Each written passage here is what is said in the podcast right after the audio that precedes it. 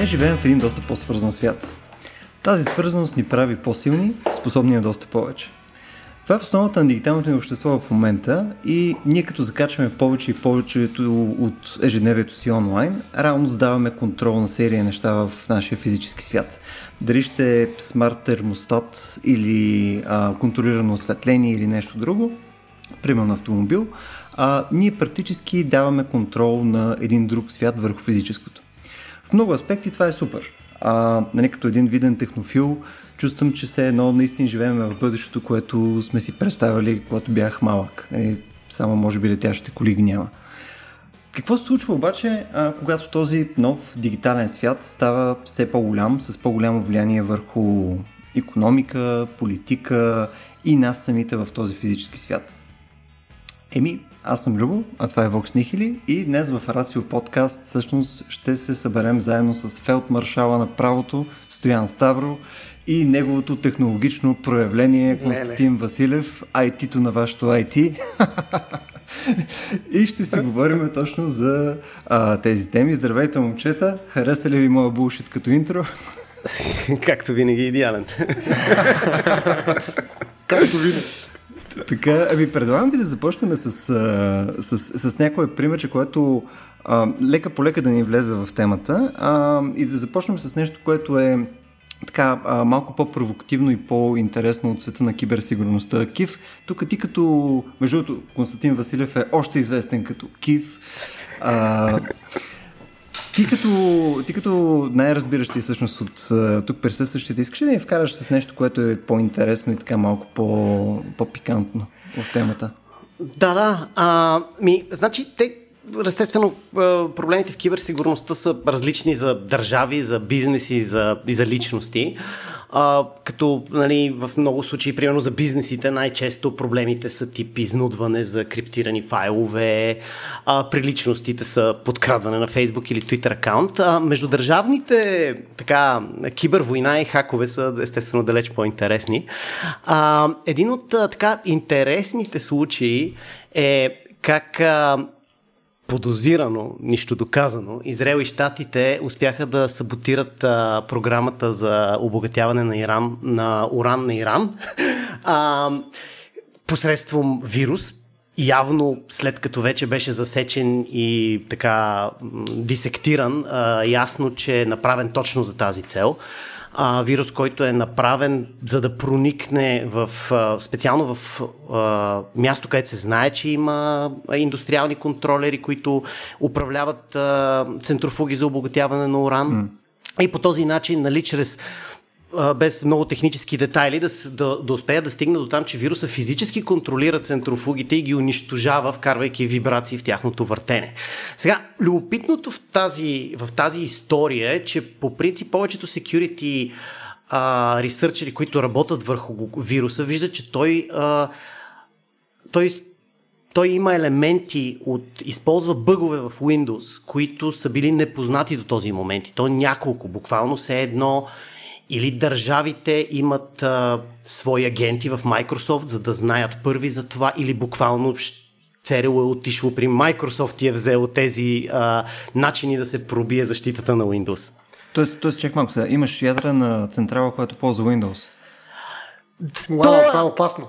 По, те ги използват за да управляват индустриални контролери на Siemens, но да, да, с XP са били иранците. Даже. В този, в този момент с XP вирус е пренесен с флашка. Фантастично. С флашка. Фу, е, между ня... е...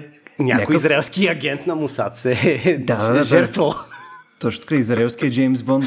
Точно така. Т.е. тук си има съвсем класически, съвсем класически шпионаж, съвсем класическа държавна место. Тоест това, това не може да го проведе ха, хакерска група случайно. Нали? Тук, има, тук има помощ, сериозна.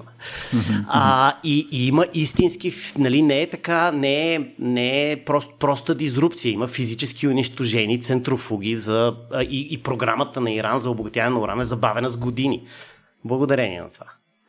А съответно какво правят тия? В смисъл, те са вкарали някакъв вирус, правят някакви, какво казват, трептения. Те, и... Да, вируса управлява, вируса се свърза с контролера на Siemens, който управлява центрофугите, т.е. стандартен индустриален контролер и започва да, да леко да варира скоростта, RPM-ите, частотата на въртене на центрофугите, точно толкова, колкото да въведе никой човек да не забележи, но да вкара достатъчно вибрации те да се износят и щупят. Буквално ги щупва чрез вариране на RPM-а, с който те се въртат.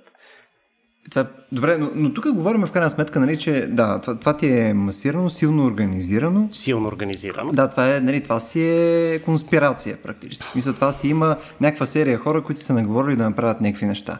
И това е да. е относително, а, примерно поне ам, доколкото аз мога да направя аналог, това е относително сходно с някакъв а, вид а, физическа атака. Примерно, да. да кажем, ако щатите решат нали, да, да, да не харесват утре Сърбия, нали, примерно отиват там и подаряват и малко бомби за всеки случай. Нали, това е горе-долу по-скоро сходна аналогия. Това си е нарочна атака. Нали, или отиваш там и взривяват просто нещо а, за, да, за да им е гадно. Да, а... но, но, но и тук само да кажа, че всъщност резултат, т.е. причината за това е пълната немърливост към киберсигурност на иранците. Видях как реагираха всички, че те използват Windows. Тоест те са си виновни. Ами да, те, те си го търсили. Да, те, еми, окей, нали, били са в доста unsecure кибер environment. Хм.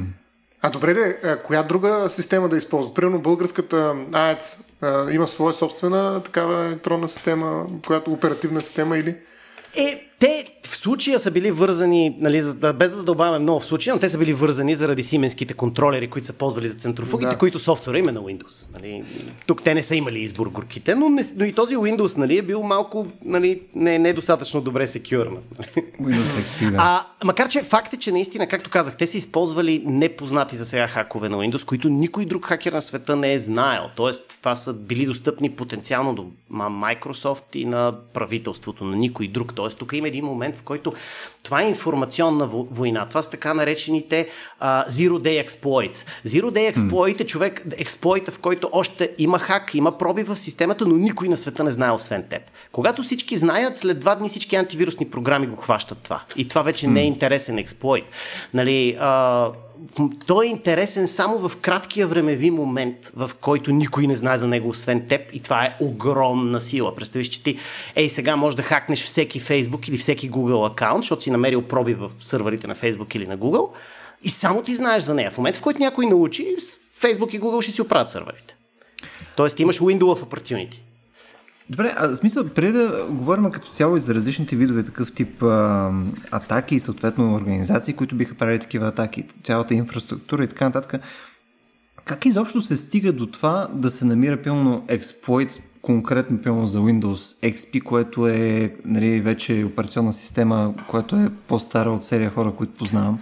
Нали, а как, как това е възможно? В смисъл, Свързано ли е с тази сложност, която е на програмата в момента или е, или е нещо, което е свързано с нови технологии или не, нещо комплиментарно? Как работи това нещо, че ние 20 години по-късно установяваме, че има някакви vulnerabilities?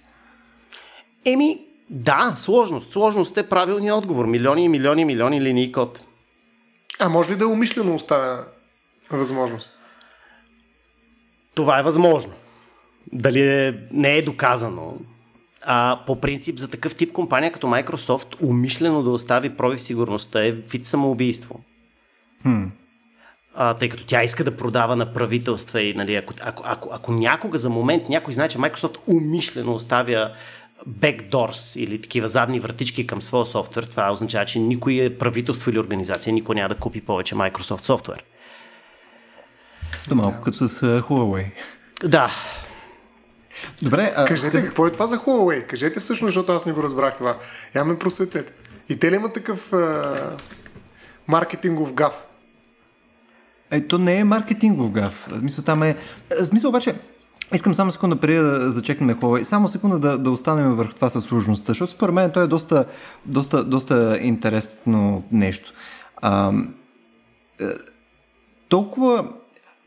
Рано, да се опитам си структурирам мисълта толкова ли е сложно, така че да не могат да се създадат някакви линии на проверка или съответно а, някакви схеми, по които ние си гарантираме, че не се формират тези а, слаби звена в създаването на софтуер. В смисъл, наистина ли е само въпрос на натрупване а, това, че по някакво време просто ще имаме някакъв софтуер, който ще бъде vulnerable. Идеята ми е, можем ли да създадем някакъв процес или, или някаква конкретно ам, инфраструктура, която да, да преотвърти създаването на тези неща. Примерно, аз ако имам този тип ам, а, да кажем ядрена централа, аз ползвам Windows XP, окей, okay, обаче имам конкретни протоколи или схеми, по които съответно да може да се достъпва този там интранет, който е, а, на който е а, съответно тази ядрена централа, така че в крайна сметка аз контролирам достъпа на данни. В смисъл, и, и, има ли начин, по който да няма значение този експлойт практически?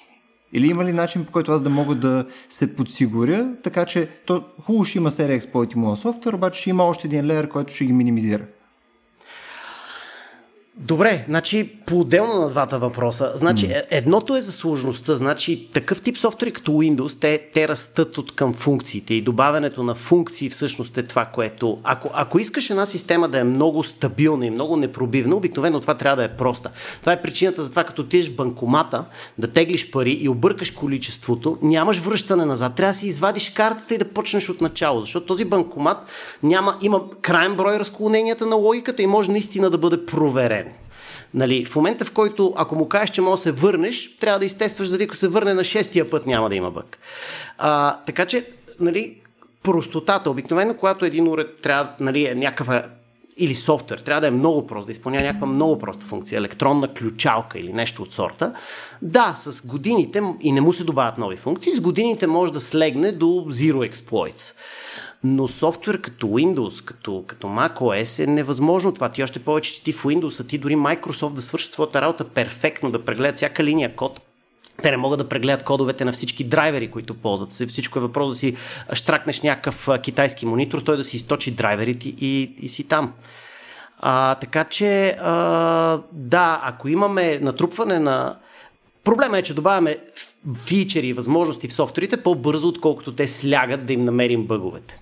Hmm. Тоест, да, понеже всеки път, когато се намери експлойт, той бива пачнат и Windows-ите биват апдейтнати, бъговете намаляват. Но после Microsoft добавят три нови фичера и бъговете нарастват. И после някой ги открива и намаляват. И в момента криват на нарастване е по-голямо от тази на намаляване. Тоест, по-бързо нарастват. И винаги има нови.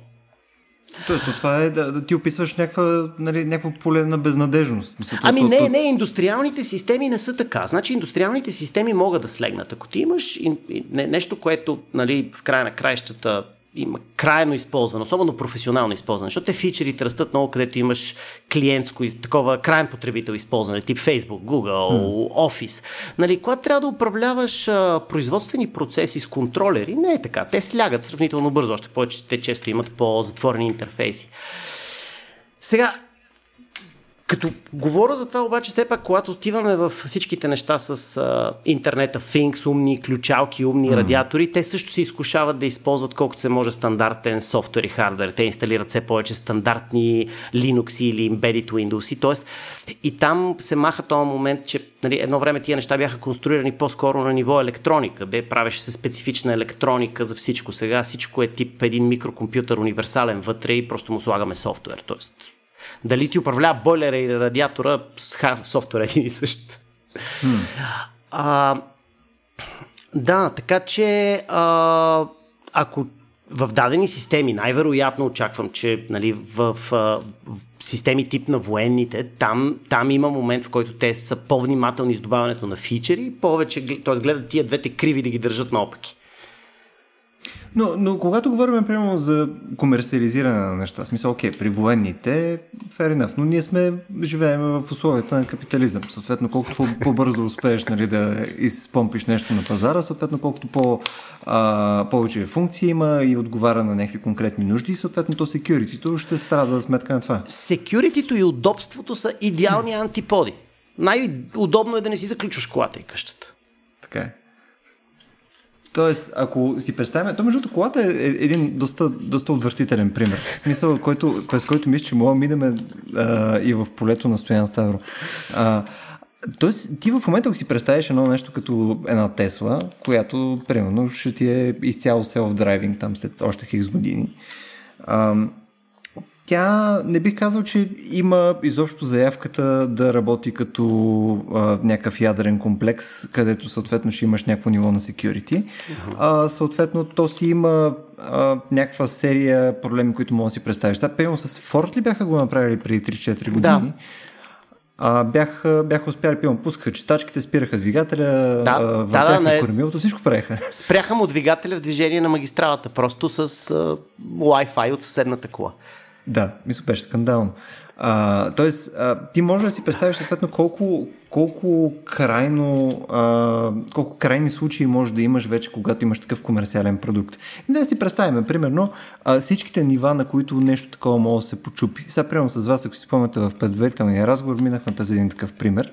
Но да си представим какво тотално може да се пребе с една такава случка. Примерно, кола хваща и блъска човек.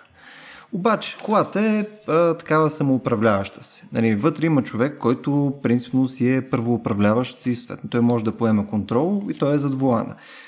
Колата обаче а, допълнително има някакви експлойти, които са вследствие на част, която тази част е излязла от някаква фабрика от Китай и към тази част допълнително има един фърмвър, който е писал пък от някакви други хора, където са от Корея. Навек имаш серия нива хора, където са вкарвали някакъв ноу-хау, някакви неща и съответно този експлойт, който е вследствие на фърмуера на частта, която е вложена в колата, която е довела до всъщност до този сблъсък, е експлуатирана от един чичо, който си е стоял в мазето а, в София. И от тук е, отиваме в полето на Стоян Ставро. Нали? Смисъл, какво случва в, в цялото това заплетено нещо? Имаме ли всъщност решение в текущото ни законодателство, което гледаме за такъв тип булшит? Е, Въпросът е страшно, страшно тежък е, всъщност, но за да тръгна от някъде все пак, за да можем да разплетем някаква част от е, неговия отговор, бих казал, че всъщност големия проблем е, че ние създаваме нови реалности, които носят със себе си нови рискове. Това Кив също го демонстрира. Нали? Когато създаваме нещо, за да ни е по-удобно като продукт, ние създаваме и повече рискове, нови рискове, които даже и не знаем. Нали? Такива дълбоки рискове, ако ги разграничи от останалите, които знаем, дълбоките рискове са рискове, които на практика не знаем, че съществуват. И те се появяват в един момент, в който ние не можем да реагираме, защото не сме се подготвили за тях.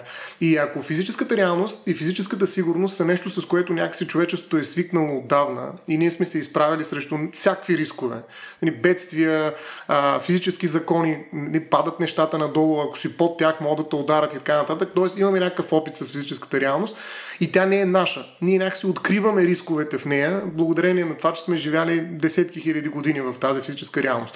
А, така че физическите пространства са нещо, което сме заварили и имаме някакъв културен опит, който пренася а, нашите решения, които ни дават сигурност във времето. Не е така обаче с те наречената киберреалност или киберпространството, което се противопоставя на физическото пространство. Даже го наричаме една конвенция кибернетично пространство.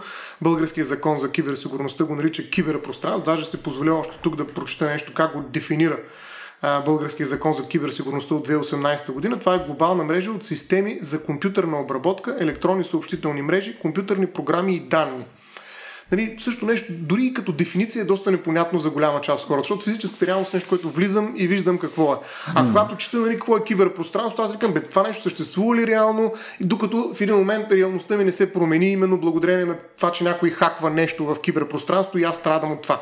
Та, въпросът е, че тук имаме проблем на дизайна. Ние създаваме малко като нали, играем си на бок, нали, защото създаваме едно ново пространство, много специфично, много по-различно от физическото, в което започваме да вкарваме най-различни продукти, голяма част от живота си, голяма част от активите си. Тоест там почваме да залагаме нали, не само някакви имущества, които притежаваме дигитални пари или пък дигитални активи и прочее, но и дори в някаква степен живота си, защото през киберпространството се контролира нали, управлението на автомобил, в който аз се движа с 100 км в час mm-hmm. в физическата реалност.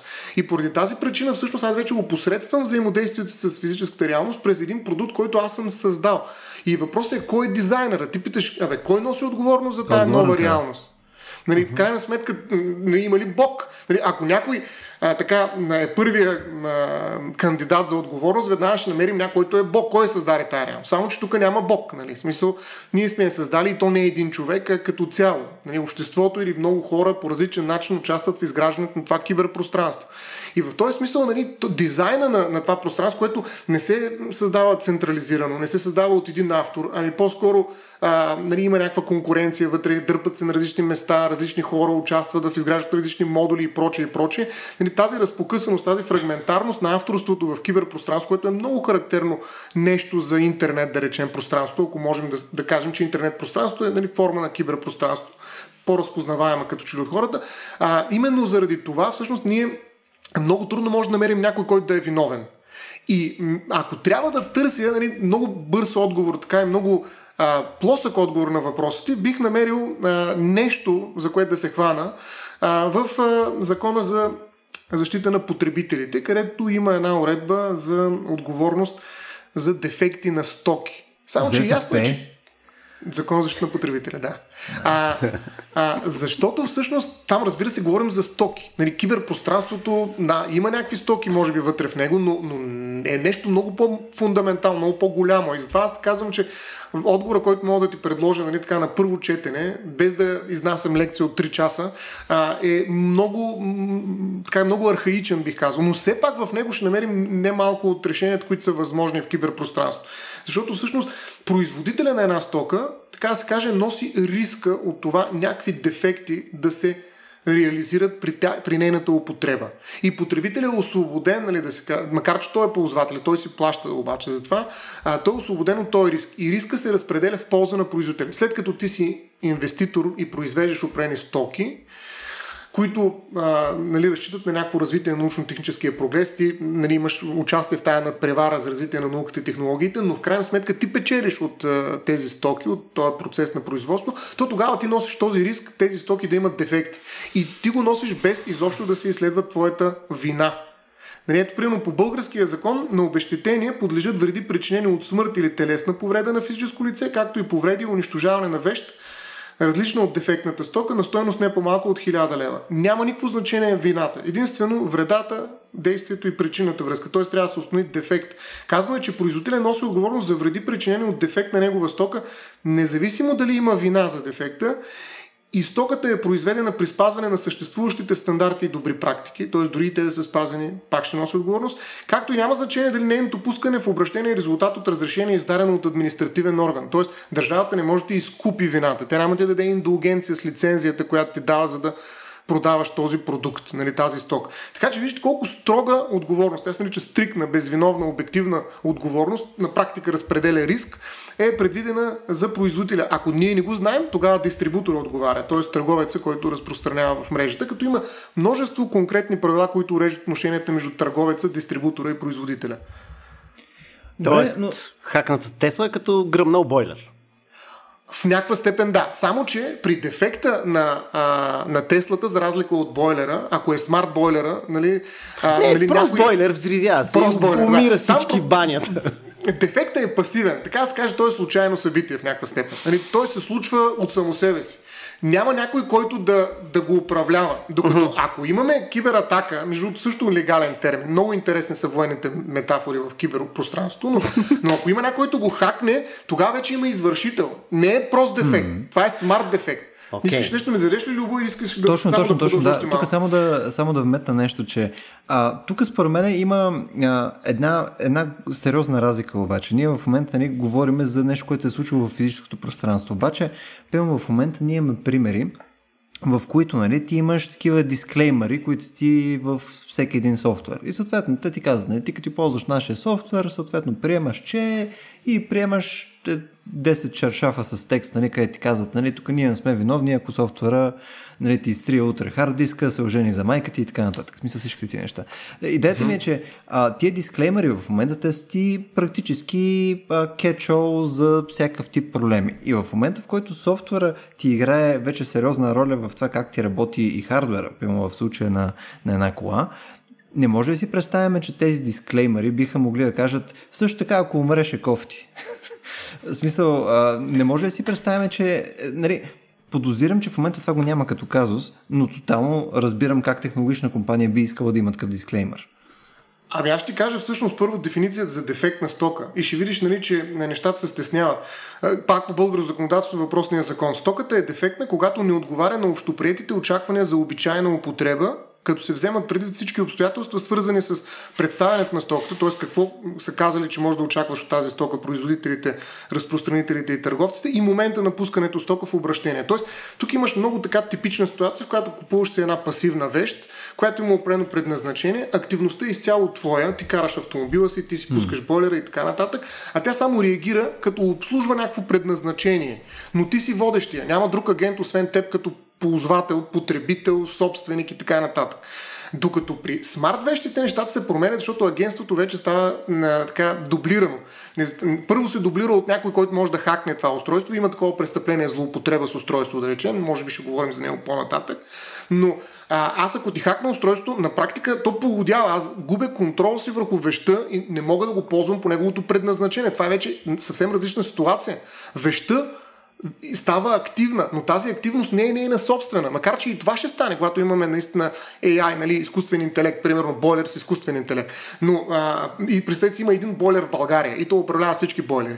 Нали, и той е изцяло изкуствен интелект. Нали, тогава вече това е трета съвсем различна ситуация, но преди да стигнем до нея, всъщност ситуацията, в която аз искам да те отговоря на въпрос е тази, в която някой друг ми хаква бойлера или колата, mm. както даде пример Кив, и нали, всъщност той почва да управлява, изключва и двигателя. Еми, това, това определено не е дефект по смисъла на закона за защита на потребителите, защото това не е нещо, което а, променя предназначението. Не е дефект в класическия смисъл на думата. Става въпрос за хакване. Някой влиза в моето устройство и той е okay. извършителя на това. Тоест, Ама, тоест... Това, това дефектно устройство, т.е. Това, това ще го приемеш ли, че е дефектно устройство или ще приемеш, че всяко устройство може да се хакне и вече другия е зъл, нали? А, ето тук вече е въпросът, нали, може би действително на някаква граница, каква е дължимата грижа, която трябва да бъде положена от Точно. производителя. А, когато нали, тя е положена и въпреки това е хакнато, това е някакъв дефект. Ако обаче тя не е положена и точно заради това е хакнато устройството, тогава вече той носи отговорност за неположена грижа. Чакай, а тук как стои аналогията с физическия свят и вратата? Ако аз си купа врата и някой ми обере дома, това дефектна врата ли е? Е, това е интересен въпрос. Зависи какво, какво ето пак отново казваме, не отговаря на общопредите очаквания за употреба, като се време преди представянето на стоката. Въпросът е как са ти представили вратата? Какво сте казали? Тая врата никой не може да е преодолее. Всички така казват. Или сейф. Айде сейф. Айде сейф. По-добре сейф. Сейфа при се произвежда с целта да пази неща. Да, сейв, окей. Okay. Ми, може би наистина тук е вече въпрос наистина на изписване на документация на тези дисклеймери, за които говори Любо, за да се каже какво точно, нали, което може да се предвиди все пак, разбира се, а, а, ще бъде спряно от този сейф като интервенция. Нали, Тоест, тук трябва да имаме сейф... спецификация. Да, то сейф издържа глуш лайф до еди колко си, нали? Примерно, би трябвало да има такива, както okay. една кола, дига или колко си километра в час. Нали, ти купуваш, тя не дига толкова, има някакъв дефект. И нали, в резултат от това ще търпиш някакви. Да, да но за, за хакването това ще е много трудно. Тоест, това е малко. Нали... Нямаме опит. Нямаме опит. Според мен тук е проблема. Докато а вече имаш и две нива на сложност практически. В смисъл ти, защото продължаваме да боравяме ние с физическия свят и изведнъж имаш още едно нещо, където и там може да се генерират проблеми. Просто ние слагаме още едно ниво, където неща могат да се щупят по някакъв поголовен начин. Да, и само добавям още едно и после Киф искаше да каже нещо, нека той да го каже, защото той, той разбира за какво говорим, защото аз говоря за нещо, което е написано в закона, ама не винаги разбирам, трябва да се признае за какво говоря. А, но това не е, че е само тук, по други неща се случва, но виж какво, а, а, и то често. Еми сега, трябва да се признава човек от време. Та, в друг член казва нещо, производителят не носи отговорност Нали, ако докаже, че, забележете, състоянието на научно-техническите познания към момента на пускане на стоката в обращение не е позволявало установяването на дефект. Тоест, за всеки производител седи науката. Границите на науката са някакси границите на грижата, която трябва да положи производителя. Това е идеално, така, това е дефиницията на Zero Day Exploit. А, Никой така. друг не знае за него. Стейта на науката не е достигнал да знае, че така се хаква Windows. Mm-hmm. И по време на пускането на това XP, Microsoft съвсем добросъвестно са пуснали Windows, който не се хаква по никой начин, който те знаят. Ето за това не носят отговорност, защото те са отвъд ръба. Нали, това, това е дефекта, това, това, което се е случило отвъд ръба на науката. Е, това трябва да се докаже обаче. Нали, все пак не е въпрос само на твърдение. Да. И тук се бият експерти в съда. Това, което исках да кажа преди това по темата за ключалките, беше, че всъщност те са по Това, което Любо говориш, че се слагат две нива, ама то в края на кращата за потребителя е едно ниво. Ако аз си купа хардуерна врата и ми влезнат вкъщи, или си купа смарт ключалка и ми влезнат вкъщи, това, че един я използва шперт за другия лаптоп с Wi-Fi, за мен е като потребител резултата е един и същ. Купил съм врата и са ми влезнали вкъщи. Така е, да, точно така. Тоест, това второ ниво, то е като, то винаги го е имало с повече сложност и повече сложност, нали? А, не, мисля, че тази киберсложността, тя просто е малко по-невидима за хората, защото не е физическа, но, но май принципно не променя играта, поне в моята глава. Може би, защото повече го разбирам. Според мен, най-голяма степен, да, това е със сигурност, но в най-голяма степен правилата за, на играта ще се променят в момента, в който, нали, може би сте чували, имаше една такава а, резолюция, която се прие от Европейския парламент, за именно тези самоуправляващи автомобили и такива вещи, които взимат пълен контрол. Не просто някой ми контролира веща друг човек, ами те самите контролират себе си. Uh-huh. Нали, изкуствен интелект, т.е. някаква форма софт, да речем. А та въпросът е дали тогава да им признаем някаква собствена правосубектност, т.е. така наречените електронни лица. Както има физически uh-huh. лица, човешки същества, юридически лица, търговци, сдружения, фундации и прочее, така и да има електронни лица. Тоест, софтуера в някаква степен, макар и той може да е нали, в някакъв хибрид, някаква много ясна, тясна връзка с а, хардуера, а, става носител сам по себе си на определени права и задължения. Тук вече това е една огромна тема, но въпросът е дали той може да носи отговорност за това. Примерно, дали може една кола Тесла да има един фонд към нея и ако нещо се случи, това не е точно носене на отговорност, но поемане на риск, разпределяне на риск.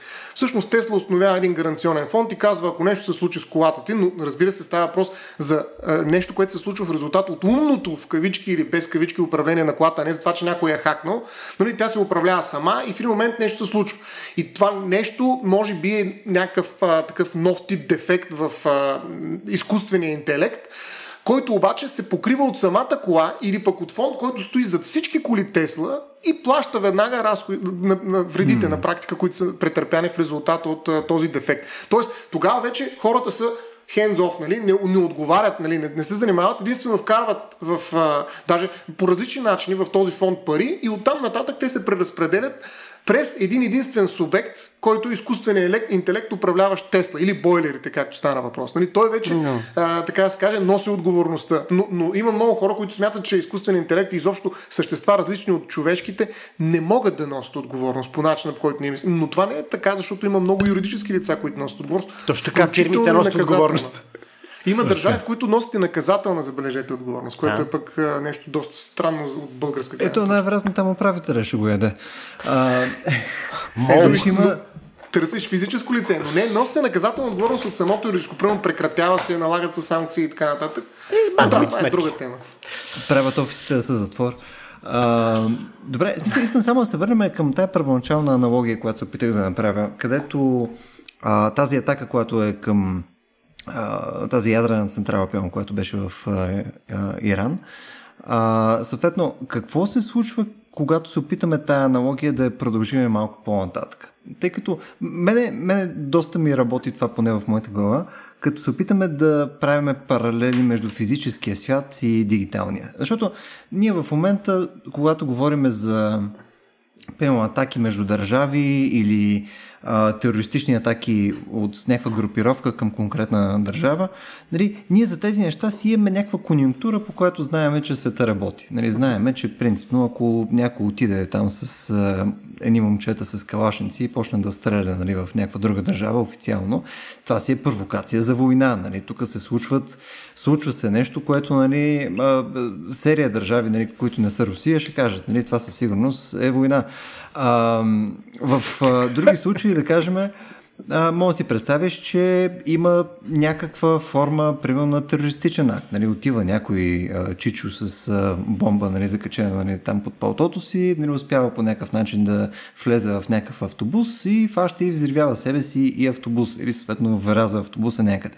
И ние знаем, че това е терористичен акт.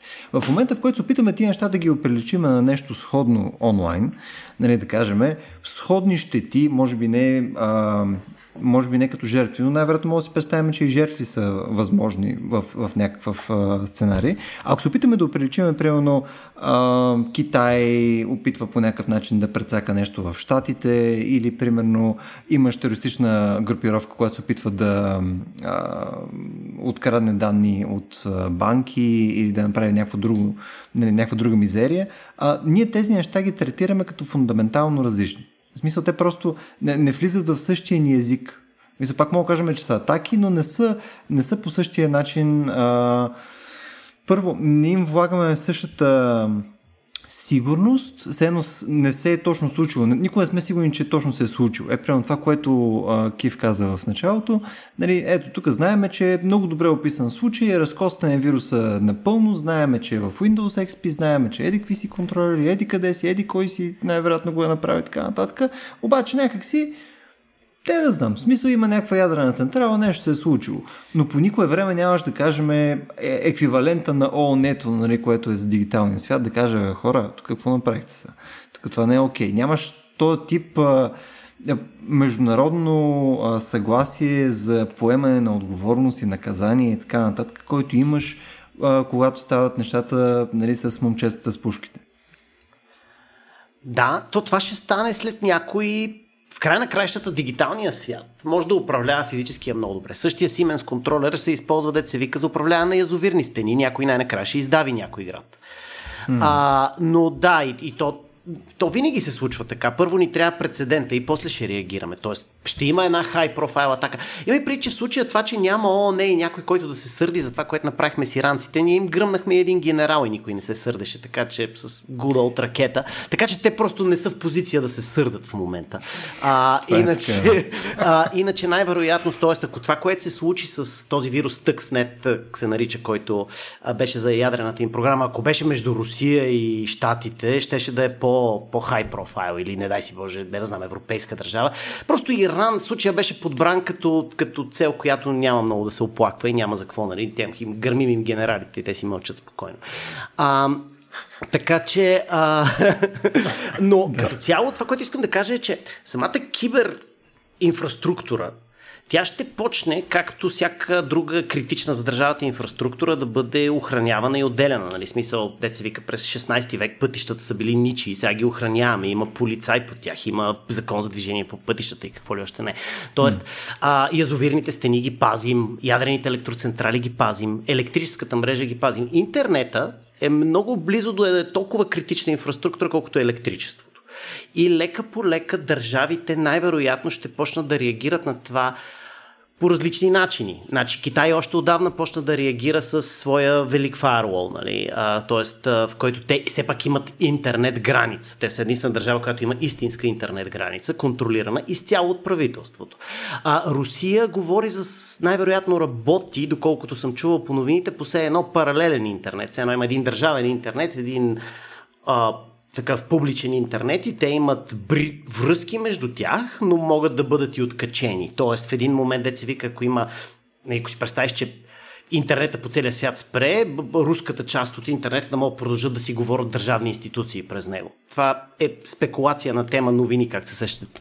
Няма как човек да знае хард факти по въпроса.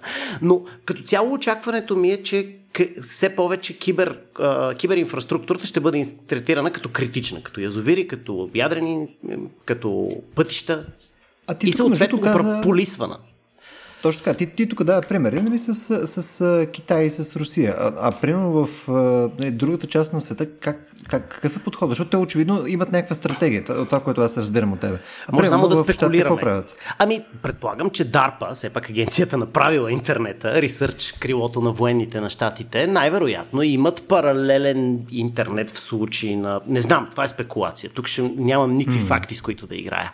Бих очаквал, че, че големите държави мислят за това. Мислят за това, че всъщност без, без интернет и без, или при голяма атака на, на, на критични за интернета дейта центрове, те ако имат критични услуги държавни, които работят през интернет, те също ще бъдат засегнати. Окей, хората няма да могат си поръчват неща от Амазон, няма да си купат билети за самолет без интернет, но какво няма да може правителството без интернет, не знаем. Да. А, очаквам, че има някакви такива, деца вика, вторични протоколи, при които все пак нали, да, да може да, да, да функционира правителство. Значи, един пример за, примерно, по-скоро Штатите и Европа ще тръгнат по пътя, по който и до сега върви техния военен комплекс на колаборация между частно и държавно. Тоест, примерно, а, това беше доста така а, размотавана история в IT средите. Штатското правителство си държи данните на публичен облак и имаше голямо надцакване между Microsoft и Amazon, дали ще бъдат в AWS или ще бъдат в Azure тия данни. Крайна ще AWS печелиха, но но точката е, че щатското правителство и то щатските военни са склонни да сложат данните си на публични сървъри в обществен дейта център от Амазон. Да, с много допълнителни рестрикции, но там като че ли се работи между някаква колаборация между частния и държавния сектор, тъй като частният определено иновира по-бързо. Mm-hmm. А добре, смисъл, а, кажи Стоян, да, аз исках точно за, за това разграничение между частния и публичния сектор, изобщо между частното и публичното а, и дали то е възможно в интернет. Това всъщност е големия въпрос, чисто юридическа гледна точка. Дали можеш да създадеш, ето както се каза с тази стена, на, както Кив каза за стената, единствената международна граница в интернет, дали можеш да създадеш държави в интернет, които са публични субекти. Те са особени пространства, върху които се упражнява суверенитет. Нещо, което е много специфично за публичното право и се свързва нали, с съществуването на държавите. Тоест, ето, че Китай е намерил начин, по който да съществува като държава в киберпространството. Нали, това може би е някакъв много специфичен начин, но е начин, в който публичното присъства по, а, а, различавайки се от частното. В същия начин създаването на втори, втори интернет публичен, държавен, нали, както има в, а, наистина в, при вещите, има публична и частна собственост на държавата и в България е така. А, по същия начин може да има публичен и частен интернет, но не в смисъл публично достъпен и частен само за мен ограничен, mm. а такъв притежаван от държавата в името на общото благо, да го наречем най-общо, и управлението, yeah. и такъв, който се свърза с комуникация, с търговия и прочее и прочее. Тоест, отношенията в правото се разделят много категорично на публично-правни и частно-правни.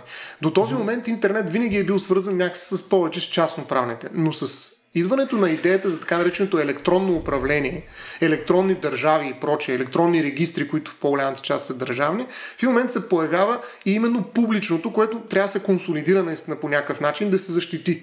И тогава, както, както се видя между другото от разговора на настоящия момент, военните метафори са преобладаващи и ако ние тръгнем да четем нали, този закон, който ви споменах от 2018 година, закон за киберсигурността, ще откриете изключително интересни паралели с, примерно, един закон за войната или нали, за обявяването на военно положение. Защото, първо да кажем какво е киберсигурност, също е дефинирано. Не, ще си прочета тази дефиниция, за да видите пак колко неразбираемо това е за обикновения човек, но киберсигурност е състояние на обществото и държавата, държавата, при което чрез прилагане на комплекс от мерки и действия Киберпространството е защитено, това също с голямата дефиниция, е защитено от заплахи, свързани с неговите независими мрежи и информационна инфраструктура или които могат да нарушат работата им. Аз смятам, че настрочно ги прочетах и двете дефиниции на киберпространство преди известно време, сега на киберсигурност, защото според мен създава една реалност, в която много хора не могат да съществуват. Те просто не разбират за какво става въпрос. И това са наистина огромно количество. Да, да, може би единствено Киф разбира какво става въпрос за тази. Това е написано твърде общо. Нали? Това, това можеше да е за, за всичко. Нямаше нужда да, да има кибер в него. Да, но, но, но виж какво пише. Киберсигурността включва, да. А, мрежова информационна сигурност, противодействие на киберпрестъпността и киберотбрана. Ето почват кибер военни термини. Кибер нещо военно. Киберотбраната е комплекс от мерки и способ защита и активно противодействие на кибератаки и хибридни въздействия. Има киберрезерв. Може би Киф е вътре в този киберрезерв, но ми казва. Нали, какво е киберрезерв? Това е комплекс от... А чакай, допълнителен ресурс, ресурс от експерти в областта на кибер, киберсигурността,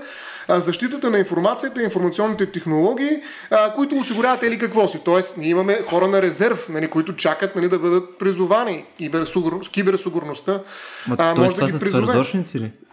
Ми, това са експерти, които идват да защитат а, така тая публична част от интернет, а, която включва не само между другото държавата и нейните услуги, да ги нарека, нали, т.е. управлението, което осъществява държавата, но също така включва и операторите на така наречените съществени услуги, които макар и да не са публични, са изключително важни за съществуването на обществото. Има дефиниция за тези съществени услуги според мен показва именно тази колаборация между държавата и частния сектор и как държавата поема ангажимент не само за административното управление на някакви публични пространства в рамките на публично притежаване, управляване в името на общото благо пространство в кибер света, но също така и за някои услуги, които са важни, но все повече зависими от някакви действия в киберпространство. Нали? Това е дефиницията на съществени услуги са особено важни обществени или стопански дейности в един от следните сектори.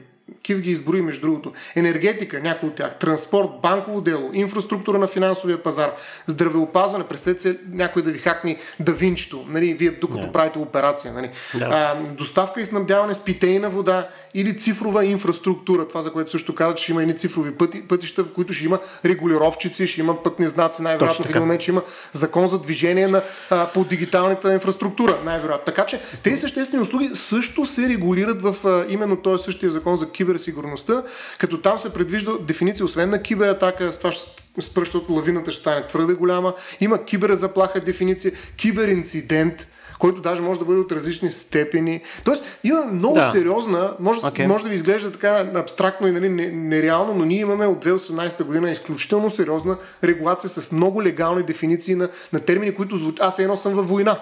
Макар да. че не сме във война, но киберпространство явно е в непрекъсната война. То е в непрекъсната война, точно така. Защото е да. младо. Там, там, се, се, първо е било, до сега са били годините на дивия запад и на безконтролния растеж. А, като си говорихме в предната тема за, все пак за държавни граници, така че Китай е единственото, не забравяй, че всъщност тук GDPR и това, което готват щатите, то също има географска локалност. Там има записано, ако пазиш данни на американски граждани, трябва да ги пазиш на сървър, който е на американска територия. Не мога да ги пазиш в Бангладеш. Mm. Нали, което, което вкарва една локалност, което, което между другото за, за компаниите, които са расли в режима на Дивия Запад, нали, които да. са свикнали, че ние имаме едни сървъри и там пазим, ние сме глобална компания, Facebook, Google, пазим всички данни на едно място. Изведнъж някой им казва, ама я си направете сървър в Бангладеш, защото на бангладешките граждани там да стоят данните. И то, то, този тип регулации ще почнат да карат компаниите физически да си разкъсват инфраструктурата, което пък ще прави по-лесно в бъдеще да я затвориш в държавни граници, защото тя вече е там. Да. А то говоряки за затваряне в държавни граници, това значи, че примерно може ето утре нещо се случва и просто сме в ситуация на война. И съответно трябва нали, ето тези ам, вътрешни интернет и така нататък да се, да се използват като ключова инфраструктура, обаче също така ще имаш и частни, а, там било то сървъри, неща, които също ще са част от критичната инфраструктура. Какво се случва? Национализират ли? Примерно, ето, да кажем, щатите са нацъкали серия неща върху AWS и съответно искат да са сигурни, че AWS няма нещо да се предсака, защото то оперира на 20 пазара. Какво правим? Значи, то интересно е, че интернет не е толкова децентрализиран, колкото си мислим. Значи аз съм си говорил един-два пъти с гугълски инженери, които един от тях съвсем буквално ми каза, има точно три сгради в света, които ако изчезнат, интернета ще спре. Вау! Всичките три са в щатите. Физически. Не, не. Може би това обяснява, защо Русия си прави собствена интернет мрежа. Ами, по принцип, най-вероятно за, за разкъсване на международния глобален интернет са готови да единици. Може би Русия, Китай, Штатите са единствените готови за това. Това е спекулация, разбира се. Няма отново никакви факти. Но, а, но да, особено в интернета така, има има една система, която е DNS системата, която е доста централизирана, която е тази, която като напишеш DIRBG ти казва кой е DIRBG. Цялата директория да на всички, това всичката история, всичките, всичките да, е, нали, въпреки, че има големи дървовидни системи за кеширане, в края на края ще има само няколко така топ-левел домейн сървъри, които управляват всичкото това в интернет. Има няколко така така, тъй да се каже, ботълнека и централни неща и в глобалния интернет, между който е завидно добре направен, имайки при че е правен, кога е правен и че сега издържа всичките милиарди компютри свързани с него. Добре са мислили за напред, но да, той все още няма как при състояние на война половината държави да имат интернет. Това ще няма как да стане. Hmm. Да. Всъщност, е, така може би добрата новина е, че не сме го тествали в състояние на световна война, защото имало е локални войни и може би в рамките на тези локални войни а, нали, се случвали не е спирал интернет. битки, но не е спирал, да, не е спирал интернета. А, докато не е ясно дали нали, наистина една бъдеща война макар че тя със сигурност няма да прилича по нищо, може би, пък може и да прилича. Това също с големи спекулации с досегащите, дали няма да бъде свързана именно с това, както е имало прекъсване на а, ЖП линии. Нали, това е начинът по който да доставяш оръжие и всякакви други неща, които са необходими като ресурси, за да водиш една война. Според мен категорично първото нещо, което трябва да спреш е сървърите на, на една държава, защото тя на практика, особено при едно Да. добро имплементирано а, такова управление е нали, електронно управление, а, всъщност това пада държавата. И, и, и тъй като това е удобно и тъй като някакси това се гледа като прогресивно решение и всички натискат към това държавите да се управляват електронно, ако ние забравим това, между другото, е един от най-често срещаните аргументи срещу а, пълната дигитализация на публичното, защото ако в един момент ние отвикнем да управляваме държавата офлайн и всъщност управляваме само електронно, примерно както с вас отвикнем да правим а, подкасти на живо, ами само си ги правим през зумови и всякакви други устройства, нали, в един момент ще ни е трудно да ги правим на живо. Нали. Да, нашето не е толкова важно, но една държава, ако не може да управлява офлайн, нали, тя е загубена. В момента, който и държи сървъра, I call Да. bullshit. Това въжи за всяка технология. Тази държава ти без токи вода можеш ли да я управляваш? Без токи канализация можеш ли да я управляваш? а така. Ами, значи в такъв случай трябва да, да, да, да имаш контрол върху нея. Точно Тоест, така. трябва да Имаш национална мрежа. Да, национална електрическа мрежа. Да. Е, Тоест, трябва електрическа- да я разкъсаш. Да. Електрическата да мрежа е добър пример за колаборация. Имаш държавни централи, имаш частни източници, но преносната мрежа е държавна, доколкото знам. Това, това, това е така, но, но, но според мен, ако ти наистина разчиташ, примерно, какво се случи, ако хората, давам един пример от България, разчитаха на търговски регистр. И, и всички, как да кажа, цялата, целият капацитет на, на сградите, които поемаха някакви а, документи, за да правят регистрации в търговски регистр, а, е, е съобразен с факта, че примерно някакъв процент не е малък от хората подават всичките документи онлайн. Пада Да. търговски регистр. То след спря търговския оборот в България. Да. Смисъл, именно защото той няма офлайн вариант, който да а, притежава инфраструктура, която да поеме тази активност. То и не, от тази точка. когато падна Да. търговския регистр Тока се също случи... няма офлайн вариант. Не, ние не, не решаваме проблема с тока, като поддържаме държава, която може да работи без ток. Ние решаваме проблема с тока, като мрежата е дъбълбекната и има альтернативни пътища, така че тока не спира. Същото ще направим с интернета. Ние няма да направим държава, която може да функционира без интернет. Ние ще направим интернет, който не спира.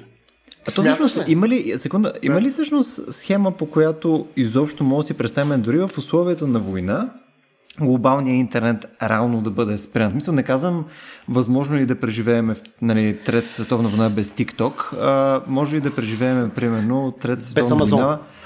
Какво? Без Амазон. Без Амазон. Не, без Озон БГ, точно така. А, без а, без а, финансовия пазар. В смисъл, а, по всяко едно време ние в момента боравиме практически с парите си ефективно онлайн. А, ти, реално, ако убиеш а, обществения интернет, а не само този, който ти е там за военни и така нататък, ти тези транзакции, които правиш, не така, че боравиш с парите и задълженията си и така нататък, той практически изчезва. Да. А, тоест, тут, за мен, може би, това е най-добрият аргумент също това, че не мисля, че някой има инсентив да го направи. Това, защото това е малко отива в неизмеримо точно какво ще се случи. Аз също съм на това мнение. В смисъл, независимо какво става, интернета ще продължава. Той вече е интегрална част от човечеството. О, да, да, аз тук изобщо не успорвам това. По-скоро казвам, че един от аргументите, който всъщност обословава специфична стратегия за противодействие. Тоест, някои да ги нарекат дигитални амиши такива, ама публично правни, искат да осигурят именно чрез това връщане към обратно към офлайн дис- на ре- физическата реалност, да си осигурят някаква защита срещу атаки, които са кибер. А, с Дигитални определен амиши ми харесва, да. Дигитални Да, амиши и мен. Тоест, не просто да държиш прости нали, у- у- устройствата, а изобщо да ги изключиш от играта. Нали? Няма как да те поразят в нещо, в което не играеш. И нали, ако ти можеш да си позволиш да водиш една война изцяло офлайн, което нали, може би наистина, както казва Кифен, на практика невъзможно, но ако ти можеш да си го позволиш това нещо, Нали, Тоест, дори интернета да стане интернет или нещо да се намали, нещо не- да- наистина да се редуцира тази сложност, за която каза и Любо, нали, тогава войната става по-проста. Тогава нали, някакси имаш възможност да направиш много по-лесно изчисленията, бе, кой има повече танкове, нали, махаме ядрените ракети, защото нали, там е ясно, че работа няма да се оправи. Нали, но, но някакси изчисленията стават по-лесни и, и губ, махаш един риск. Но това, нали, то е регрес на практика към физическата реалност. Дали това е а, успешна защитна стратегия в една война? Това разсъждение от типа дай да не ползваме пушки, а се бием с копия. Ама другите не мога да ги убедим и те да се бият с копия. Те ще си вземат пушките. Да, то, ти, ти просто губиш... Ти губиш технологически адвантаж. адвантич. Точно така. Ти, ти губиш това, което всъщност получаваш като бенефит да. от тия технологии, информация и така нататък. Съответно ти... А представи си, че войските си... на врага се координират по интернет, използват сателити, използват всичко... Е, точно това е. И затова, затова атакуваш сателитите, а не софтуера. Нали, просто аз продължавам тази тема. Пръчки ли ги атакуваш тия сателити? Абе, Стоян Ставро, какво искаш да, да направиш ти, бе? да дам добри идеи. Тия сателити може да ги атакуваш с други сателити. Ти трябва да си на същото да. технологично ниво. А, е, нека да, да продължаваме да атакуваме а, тази аналогия и от още едно още едно гледаще смисъл. А, тук доста ползваме военни метафори. Не знам, mm. а, мисъл, в целия разговор просто ползваме а, нали, аналогията, която е, че едното ти е като атака между нали, държави, че имаш някакъв тип а, някакъв тип терористични актове и така нататък. Но а, колко още може да ползваме от тази метафора? Имаме ли, примерно, а, какво е еквивалента, примерно, на полиция в рамките на киберсигурността, или жандармерия, или войска и така нататък? В смисъл, имаш ли нещо, Има. което може да оприличиш на тези неща? Има ли някакви други военни метафори, които всъщност работят в рамките на дигитално?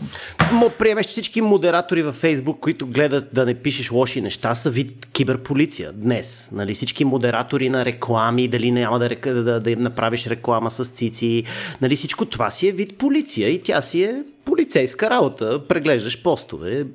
А, сега, интересен е Интересно е там вече киберсигурността към частните, към частния сектор, към, към бизнеса. Той, той пък има по-друга. Там има повече вид, а, повече като рекет, повече като мутренски изпълнения, но нали, това, което е най-честия вид е така наречените криптовируси.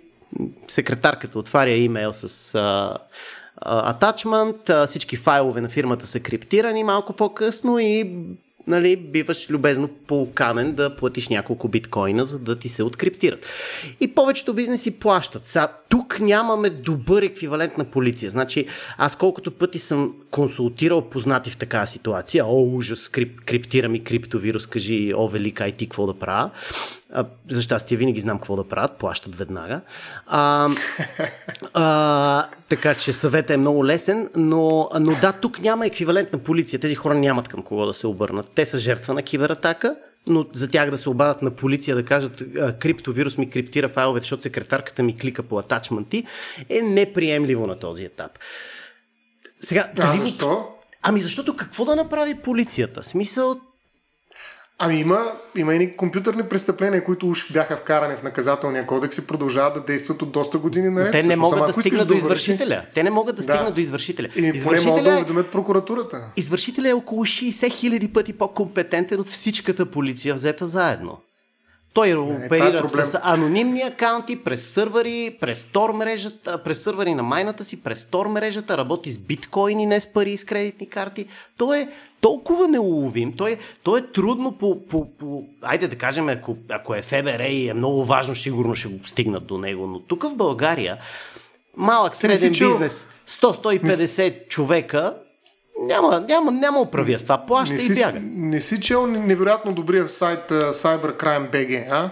Май на, на, на GD Bob. Нали, смисъл, Май не. го молят се да видиш, да се получиш малко. Аз от другата страна съм присъствал съм на много хора да плащат хиляди в биткоини, за да си върнат файловете.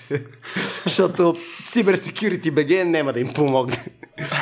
А проблема е, че бизнеса, бизнеса вече също е безкрайно зависим от това. Особено бизнеса. Той на, на, на етапи бих очаквал, че държавата все още има офлайн процеси с папки, с такива неща.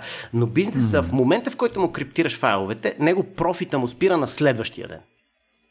За него няма време. Той не може да ходи на киберсигурност и да чака, че може би след 60 години разследване и дела ще има. Него му трябва да е operational утре. Да. И тази част, тази част е тотално неадресирана в момента. Тази част все още от моя гледна точка е Wild Wild West. Нали, тук спират те бандити на пътя, вадат пистолет, така взимаш, дай, празни джобовете, празни джобовете и продължава си щастлив. Hmm. Това е да. ситуацията в момента с киберсигурността за бизнеса. Въпреки, че ако отвориш наказателния кодекс, както е една конвенция, за която също ви споменах за престъпление в кибернетичното пространство от 2001 година, която ние сме ратифицирали 2005 с закон, всъщност ще видиш страшно много състави за това какви престъпления всъщност биха могли да бъдат наказвани в киберпространство. Нали? То са страшно много. Наистина биха били незаконен достъп, незаконно прихващане, неприкосновеност на данните, посегателство, посегателство срещу неприкосновеността на системата, злоупотреба с устройства. А, ред, ред, Стига да ги хванеш. Да, бе. Чудесно да. е, чудесно е, че сме помислили как да накажем този, който не можем да хванем. Това е много хубаво, но е много безполезно в момента. А виж това, което каза и Любо, нали, абе, няма ли някакво НАТО, нали, дигитално НАТО, всъщност тая конвенция, да, всъщност тя създава, има един дял трети, в която създава едни правила за международно сътрудничество. А, но това международно сътрудничество изисква много добре подготвен киберрезерв не само, но и кибер, нали така как да кажа, а, киберсъстав на, на, на въоръжените сили на, на съответната държава, за да могат нали, да се сътрудничат тези държави. Съответно да прихващат такива като Кив, да речем, ама ня, не могат да им плащат явно. А, но въпросът е, че има... Могат. Да, да. Но, примерно, има общи принципи, свързани с взаимната помощ. Има нещо, което много ми харесва. Нали, така наречената спонтанна информация. Само това ще ви кажа какво е спонтанна информация. На една страна, може в рамките на вътрешното си право и без предварителна молба да съобщи на друга страна информациите, получени в рамките на собствено разследване, ако тя прецени, че това би могло да помогне страната адресат да започне или да приключи разследване или производство свързване с, свързано с наказателни престъпления, компютърни престъпления. Тоест насърчава се, да, не сътрудничество, да, не само на базата на някакъв договор по принципите на реципрочност, но и спонтанно. Примерно САЩ вижда, че все пак е много важно да не хакнат ядрените ракети на Русия някакви хора от Пакистан.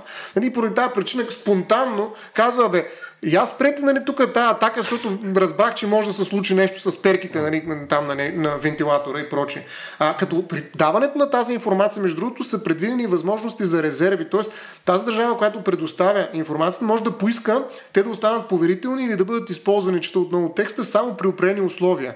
И ако бъде прият нали, тази информация, преди нали, да дадат информация, да поставят тези условия, те са задължителни, казва. Тоест, обвързана е страната, която получава информацията с тези условия, при които тя може да ползва да. тази информация. Тоест има някаква регулация за сътрудничество. Според мен тя не е лоша, но наистина е, съгласен съм, че е Wild Wild West, макар че 20 години са минали от тази конвенция. За, за, за бизнеса 20 години. Да. Добре, а в момента, между другото, като продължаваме да действаме по линията на аналогиите, а, ние практически този див запад не го ли Мисъл, не го ли съблюдаваме не толкова с а, държавите в момента, а по-скоро с отделните такива а, джобове на адекватност, които са в рамките на, на, на Дивия Запад. Тоест, нали, всяка една фирма практически си има живот и здраве, нали, някакви администратори, някакви хора, които трябва да внимават там с дигиталната инфраструктура. Ако ти си някъде, приема в някакъв споделен, споделена колокация и така нататък, те също се занимават до някаква степен с това нещо. Хората, които разработват софтуера, също се занимават. Мисъл, т.е. ти имаш а, дете се вика, ти имаш някаква вариация на полиция да. на различни места. Ама как, мисъл, а, това ли са хората, които съответно в момента полисват този да. свят? Ами, значи, има една голяма... Шерифите. Ами, значи има една голяма голяма група хора, които се занимават с, с мониториране. Тоест, има преди, че всичките тези интернет системи, особено на големите, на Google, на Facebook, а, както интернет, те се мониторират. Тоест, а, това е малко като а, ти можеш по косвени данни да заключиш, че нещо не е наред, без да не знаеш какво е наред. Малко типа, човек има температура, нещо е болен. Не знаем какво е, но температурата е признак. И сега може да си представиш как стотици хиляди хора, наети от Google, Facebook, Microsoft и кого ли не, стоят ти гледат едни, едни монитори, които, които показват най-различни, най-различни състояния на мрежата, на дейта центровете, колко пакети се пращат, колко е CPU-то, колко е температурата в стаята, каква е средната големина на пакет по мрежа, каквото искаш. Мониторират хиляди параметри и търсят отклонения в тях. Включително това не го правят вече голя... грубата част от това не се прави от хора, от алгоритми също така. Тоест, алгоритми мониторират дейта центровете и съответните и софтуерните и хардуерните части от тия дейта центрове и а, се опитват да правят доколкото могат така наречени anomaly detection, т.е. нещо не е наред. Пациента има температура. Те не могат да ти кажат точно какво е, но може да си представиш как това се случва, как алгоритъма мониторира пасивно, забелязва, че нещо не е наред и вече събужда своите човешки колеги да погледнат и те какво става. Нали? А, и, но, но а как да, разбира, че не е наред? Много, общи, общи параметри. Нали, пак казвам, като докторите как разбират, че на човек не е наред. Ти като, като вземеш и ти закачат температура, пулс, частота на дишане, та, та, та, та, имаш ти хиляди, имаш също такива vitals и от тяхната комбинация може да се види, че не е наред. Много прости обикновено се използват примерно статистически референции, да е като вчера. В смисъл, ако в един момент дейта центъра има едно цяло, да кажем 20% повече пакети от вчера, трябва да го погледнеш. Може да, може, да, може да има разумна причина. Може да е коледа и хората пазаруват повече. Нали? Тоест, има разумни причини да, да има различия, но, но, но да, по външни параметри. Естествено, има включително и много антивирусни конкретни програми, диплойнати в тия деята центрове, които също го правят това на ниско ниво, но антивирусните програми те пазят от неща, които вече знаеш.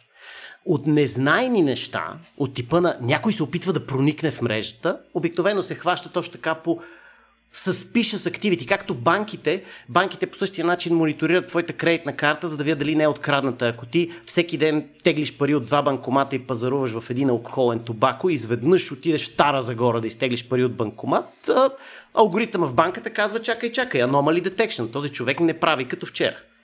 Също правим в компютрите. Тоест тук влизаме в въпроса и за личните данни, които сме решили да го оставим оттатък, но има профилиране. Тук има вече наблюдение. Тоест киберпространство, наистина това е между другото негова много характерна черта, че дори в физическото да има форми на наблюдение, в кибер има невероятно наблюдение. Там метанаблюдение. Това е нещо, което не знам, може би Кив ще каже дали е така, но аз смятам, че наблюдението в киберпространство може да е много по, с много по-голяма резолюция, така да се каже. Точно с много но... повече параметри. Там да. често се използва анонимизация. Сега, ако трябва да бъдем честни, повечето банки, Google и Facebook те опитват се да те профилират анонимно. Тоест, те не профилират Стоян Ставро, а едно число, което те асоциират с Стоян Ставро. Тоест, ние знаем, че човек 512 тегли от еди кой си банкомат, но ние не знаем кое е число 512. Опитваме се. В крайна краща, ако решиш Опитваме. да стигнеш до данните, ще стигнеш. Да, особено за банките, където все пак те имат закон, които са know your customer. Банките имат закон, че трябва да знаят кой си. Но да кажем, че голяма част от особено не злите сайтове, т.е. всички извън Фейсбук, а, се опитват доколкото могат анонимно да те следят. Всички? Не, шегувам се, разбира се. Повечето сайтове, които имат търговска полза от тебе, те следят колкото могат, но... Да, това но... е директния маркетинг. Да. Проблема, проблема, наистина ще навлезем в друга тема, но има, да. има алгоритми за анонимизация, има алгоритми, поради която, да кажем, Фейсбук знае за тия хикс човека и банката знае за тия Y човека и те могат да си сверат знанието за тези хора, без да издадат кои са те. Да псевдонимизация. Но аз зададах този въпрос, защото според мен тук има още една аналогия, която, ако Любо обаче не му наруша на структурата на изказванията, защото той има много ясен план, по който действа, както винаги. Yeah. И ако ми позволи, аз бих, бих продължил с още, една, още едно сравнение, между другото, за, за класифицираната информация. Дали е възможно всъщност да предпазим и да осигурим някаква киберсигурност а, някакъв, а, някаква безопасност в киберпространство чрез нали, квалифицирането на опрени информации. Тоест а, класифицирането и квалифицирането, да. Тоест а, публичното и частното, така да се каже, по някакъв начин да присъства в интернет пространство, в киберпространство, а, чрез степента на достъп. Тоест има някои неща, до които имат достъп само аз, да речем. Това е някаква абсолютна иллюзия. Такив ще ме поправи. Е, не, не, що? Gmail аккаунт ти е така. Вярно! Да. ме лъжиш, човек. Аз мислех, че Gmail акаунта непрекъснато ми се следи и ми правят всякакви анализи, какво прави, какво не прави. Дали, дали наистина е изцяло ще следи, бе? Какво имаш Ано, в Gmail анонимно. Аз съм специален. значи, те, теори... значи, ако някой от Google реши да прочете твой имейл, може. Да. Но технически всичките твои данни са криптирани с по правилния начин с, в, в сървърите на Google. Тоест, ако, ако друга компания вземе всички хард дискове на Google, няма да разбере нищо за тебе. Не знам това доколко отговаря на въпроса.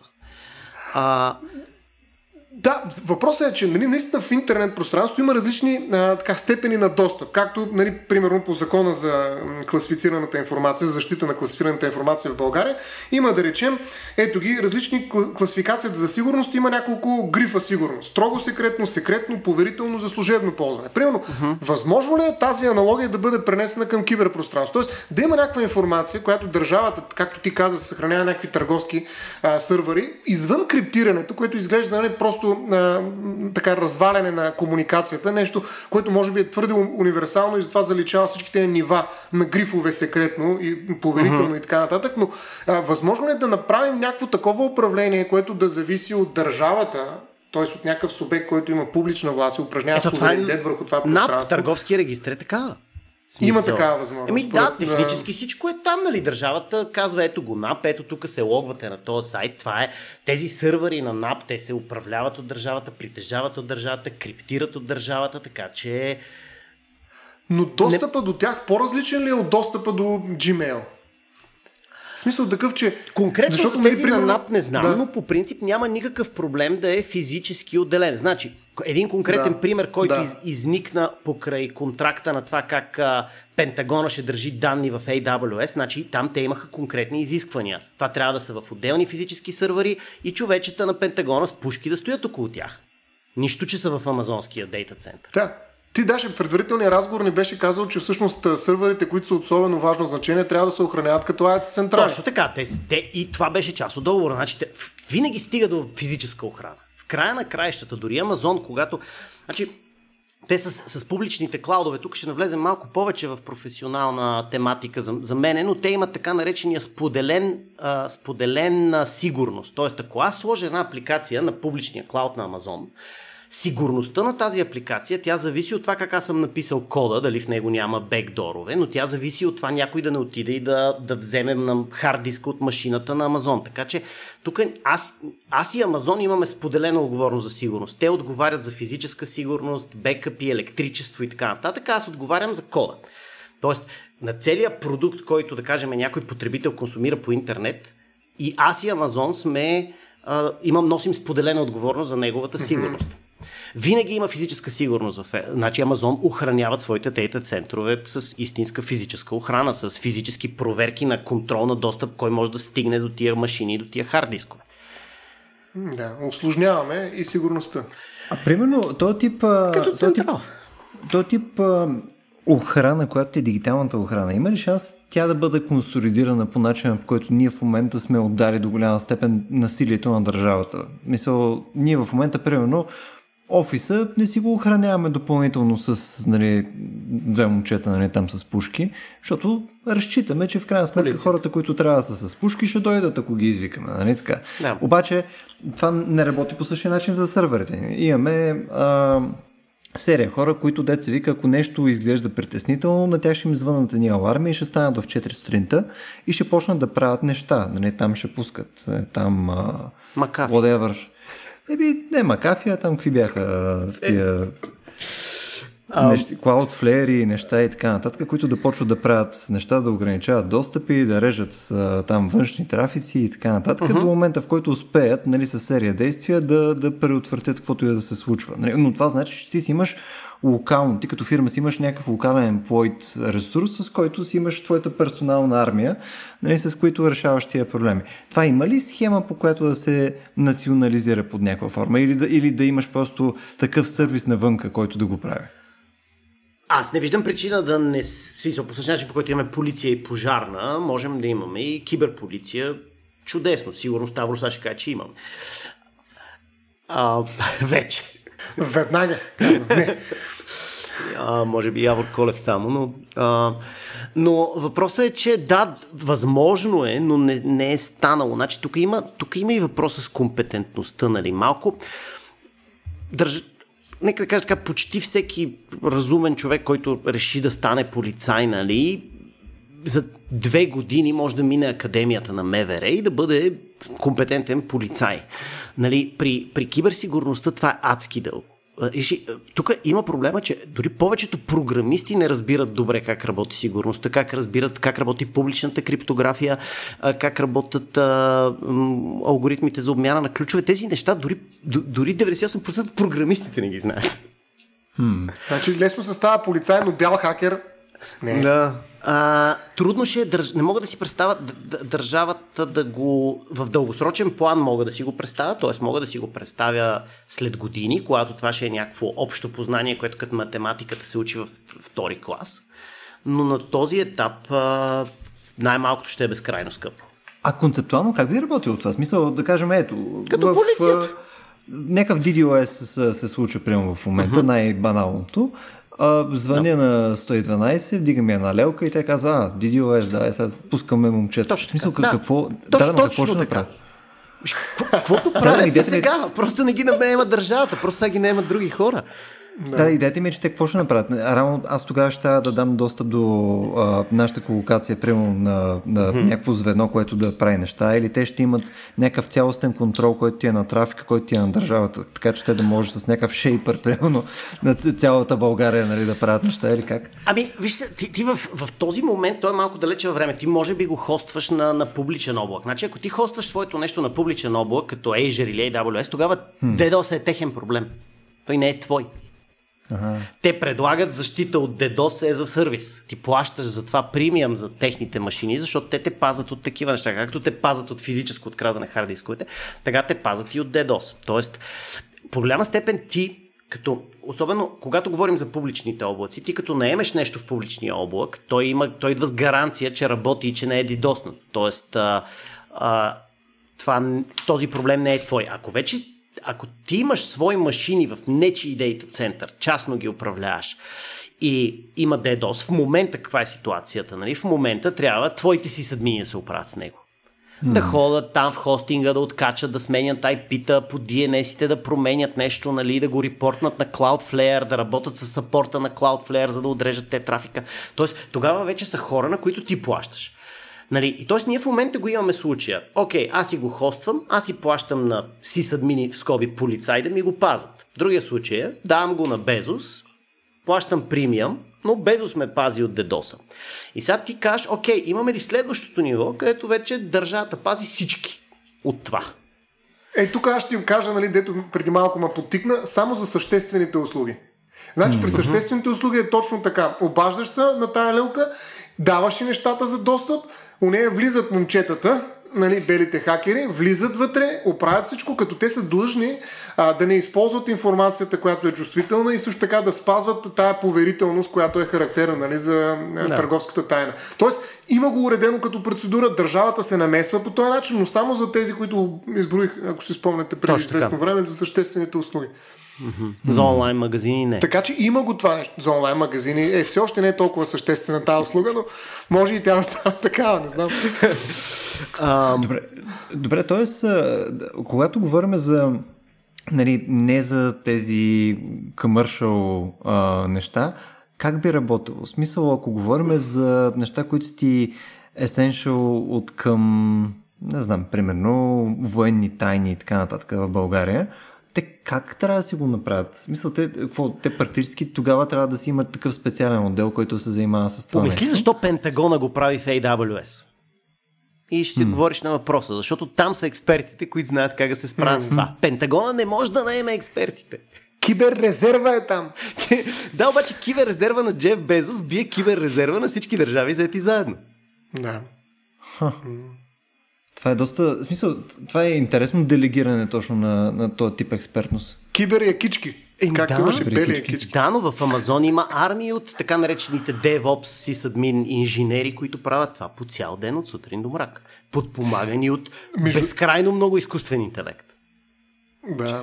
Между, между другото, това е доста сериозна битка, наистина. Кой държи тези тайни ключове към сигурността? Мгм. Да. Да.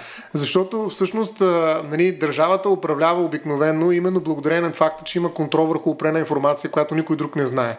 Да. И всъщност сега се оказва, че държавите, тъй като нямат експерти, които да генерират тая информация и да я поддържат тайна, всъщност делегират нали, тази принцип служебна, държавна и всякаква друга информация, която е ключова за съществуването на държавата на, и, и компетентности на, uh-huh. на търговски, на частни субекти. Нали. Това е наистина... Тук говорим за частни субекти, които са разлика. по-големи от повечето държави. Да. Амазон, Да. Facebook, Google са по-големи от голяма част от държавите на планетата, ако щеш като, като, като GDP, ако щеш като на, на някои от бройка емпуита. да. Амазон има половин милион емпуита. Jesus. Добре, ами тук между другото а, не минахме през много други примери между другото, въпреки че в началото тотално излъгахме хората, като казахме, че минем през няколко примера. А, ами се ще да бяхме минали поне през Huawei или SolarWinds, това, което е Обещам, по-актуалното. че ще ми кажеш за Huawei. Да, искате ли да минем примерно през поне тези две Да, теми, за да, винаги. за да запознаем точно какво се, какво се случва, А, защото а, са доста интересни неща. А покрай държавната тайна ще ми дадеш ли възможност, Любо, да кажа само няколко неща за това дали има правото да, да, да държи тайна държавата или, каз... или ще се отклоним твърде много. Защото тайната според мен се държи по различен начин в киберпространството. Ми дай да го минем, всъщност- това и след това ще Да, съвсем накратко. малко. И след това, да, съвсем за кратко. Защото всъщност а, а, ние имаме много регулации в момента за това как се пази тайна. Медицинска тайна, тайна на осиновяването, професионална тайна, служебна, държавна тайна. Имаме най-различни тайни. И всъщност един огромен въпрос, който се поставя, нали, крайна сметка, защо е нужна тая тайна? Каква е философията на тайната? Защо не е нужна тайна? Защото държавата се нуждае от някаква тайна, нали, която трябва да скрие дори и в киберпространството, за да осигури своята сигурност. И именно тази връзка между сигурност и тайна е нещо, за което искам съвсем накратко да кажа няколко неща. Всъщност името е на Сисела Бок, много любопитен автор, за съжаление тотално непознат в България. Има една книга, която се казва Тайните, Тайни, етика на, на прикриването и разкриването. Етика на тайните. Много любопитна книга, между другото. И там тя разглежда всъщност различната стоеност на тайната в зависимост от това дали е пази държавата или индивида. Тя смята, че добрите тайни са тайните на физическите лица, на човешките същества, защото всяка тайна е някакъв, някаква форма на контрол върху определена информация, която ти дава възможност да кажеш не на левиатана, на държавата. Тоест, по някакъв начин, нали, чрез тази тайна ти извоюваш интимност, някаква не, сфера неприкосновеност, в която ти имаш контрол и се противопоставяш на държавата. Ти си нещо различно от държавата. Така че добрата тайна, казват на Бог, е всъщност тайната на Бог с К, а, на, на, на физически лица. Докато държавите, по принцип, тя поставя големия въпрос, всъщност имат ли право на добра тайна, да пазят тайна, която е етически обоснована. Или всяка тайна, която пази държавата е опасна. Всъщност тук вече това, което каза Кив, между другото е много вярвам, че има и други субекти, които пазят тайна. Това е търговска тайна, обаче, която е толкова съществена за управление на държавата. Нали, те въпросните инженери, които знаят как всъщност да съхраняват базата данни на държавата, че всъщност тя се оказва по-важна от всяка друга тайна. Дори държавната тайна не е толкова важна. Но нали, тя е някакси прокси държавна, защото е всъщност търговска. А, и от тази гледна точка тя различава две неща. Между правото на поверителност, на privacy, както казва той. Между другото, една друга тема, която Любо много така обича и ми каза, че му е интересна за усамотението, за самотата. Значи всъщност това право на, да, си, да, да поддържаш някаква тайна означава да, им, да си сам. Единственият, който го знаеш, да се усамотиш в тази информация. Много любопитна е.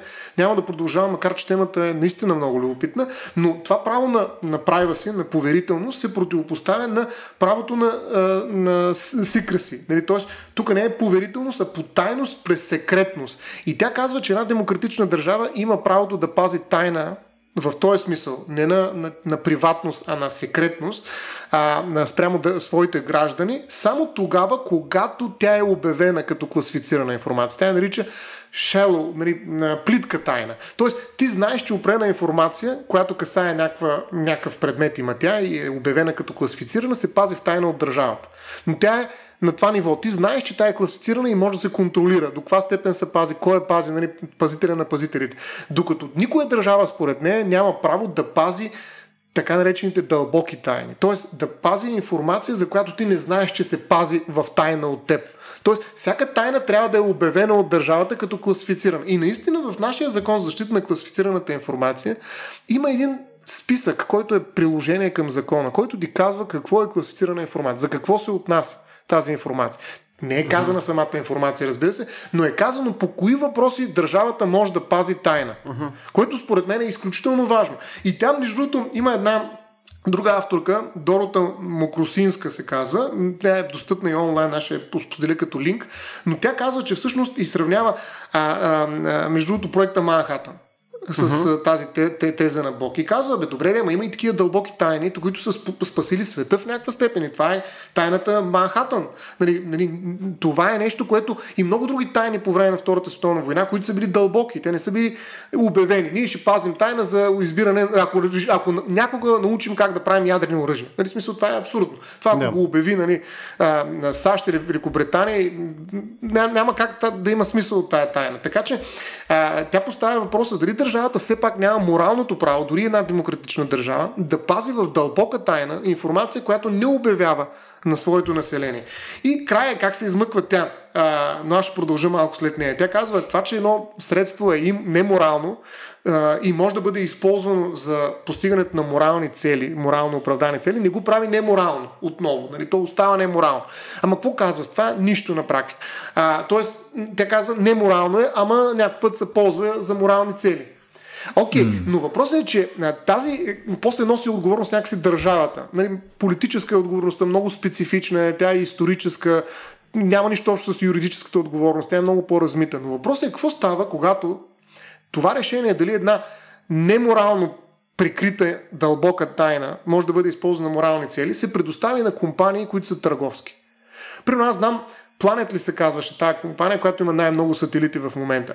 Ами тя има възможност нали, да пази тайни за хората, които просто даже ние не знаем за себе си. Тоест в един момент се оказва, че тайната до такава степен е комерциализирана и е приватна, т.е. е станала частна, предоставена на такива инженери, които заместват държавата в пазенето на най-важните публични тайни в някаква степен и пазят и най-съкровените лични тайни, че в един момент тези решения, цялата тая етика на прикритостта, на тайната, се взима от е, хората, които притежават някакви е, специфични познания, както се нарича капитализма на знанията. Тоест, Инженерите нали, се оказват тези, които се занимават с сигурност, с, с обработка на информация, с а, по всякакъв начин а, подреждане на тази информация, интерпретиране и прочее, се оказва, че са в момента хората, които държат а, най-здравите тайни.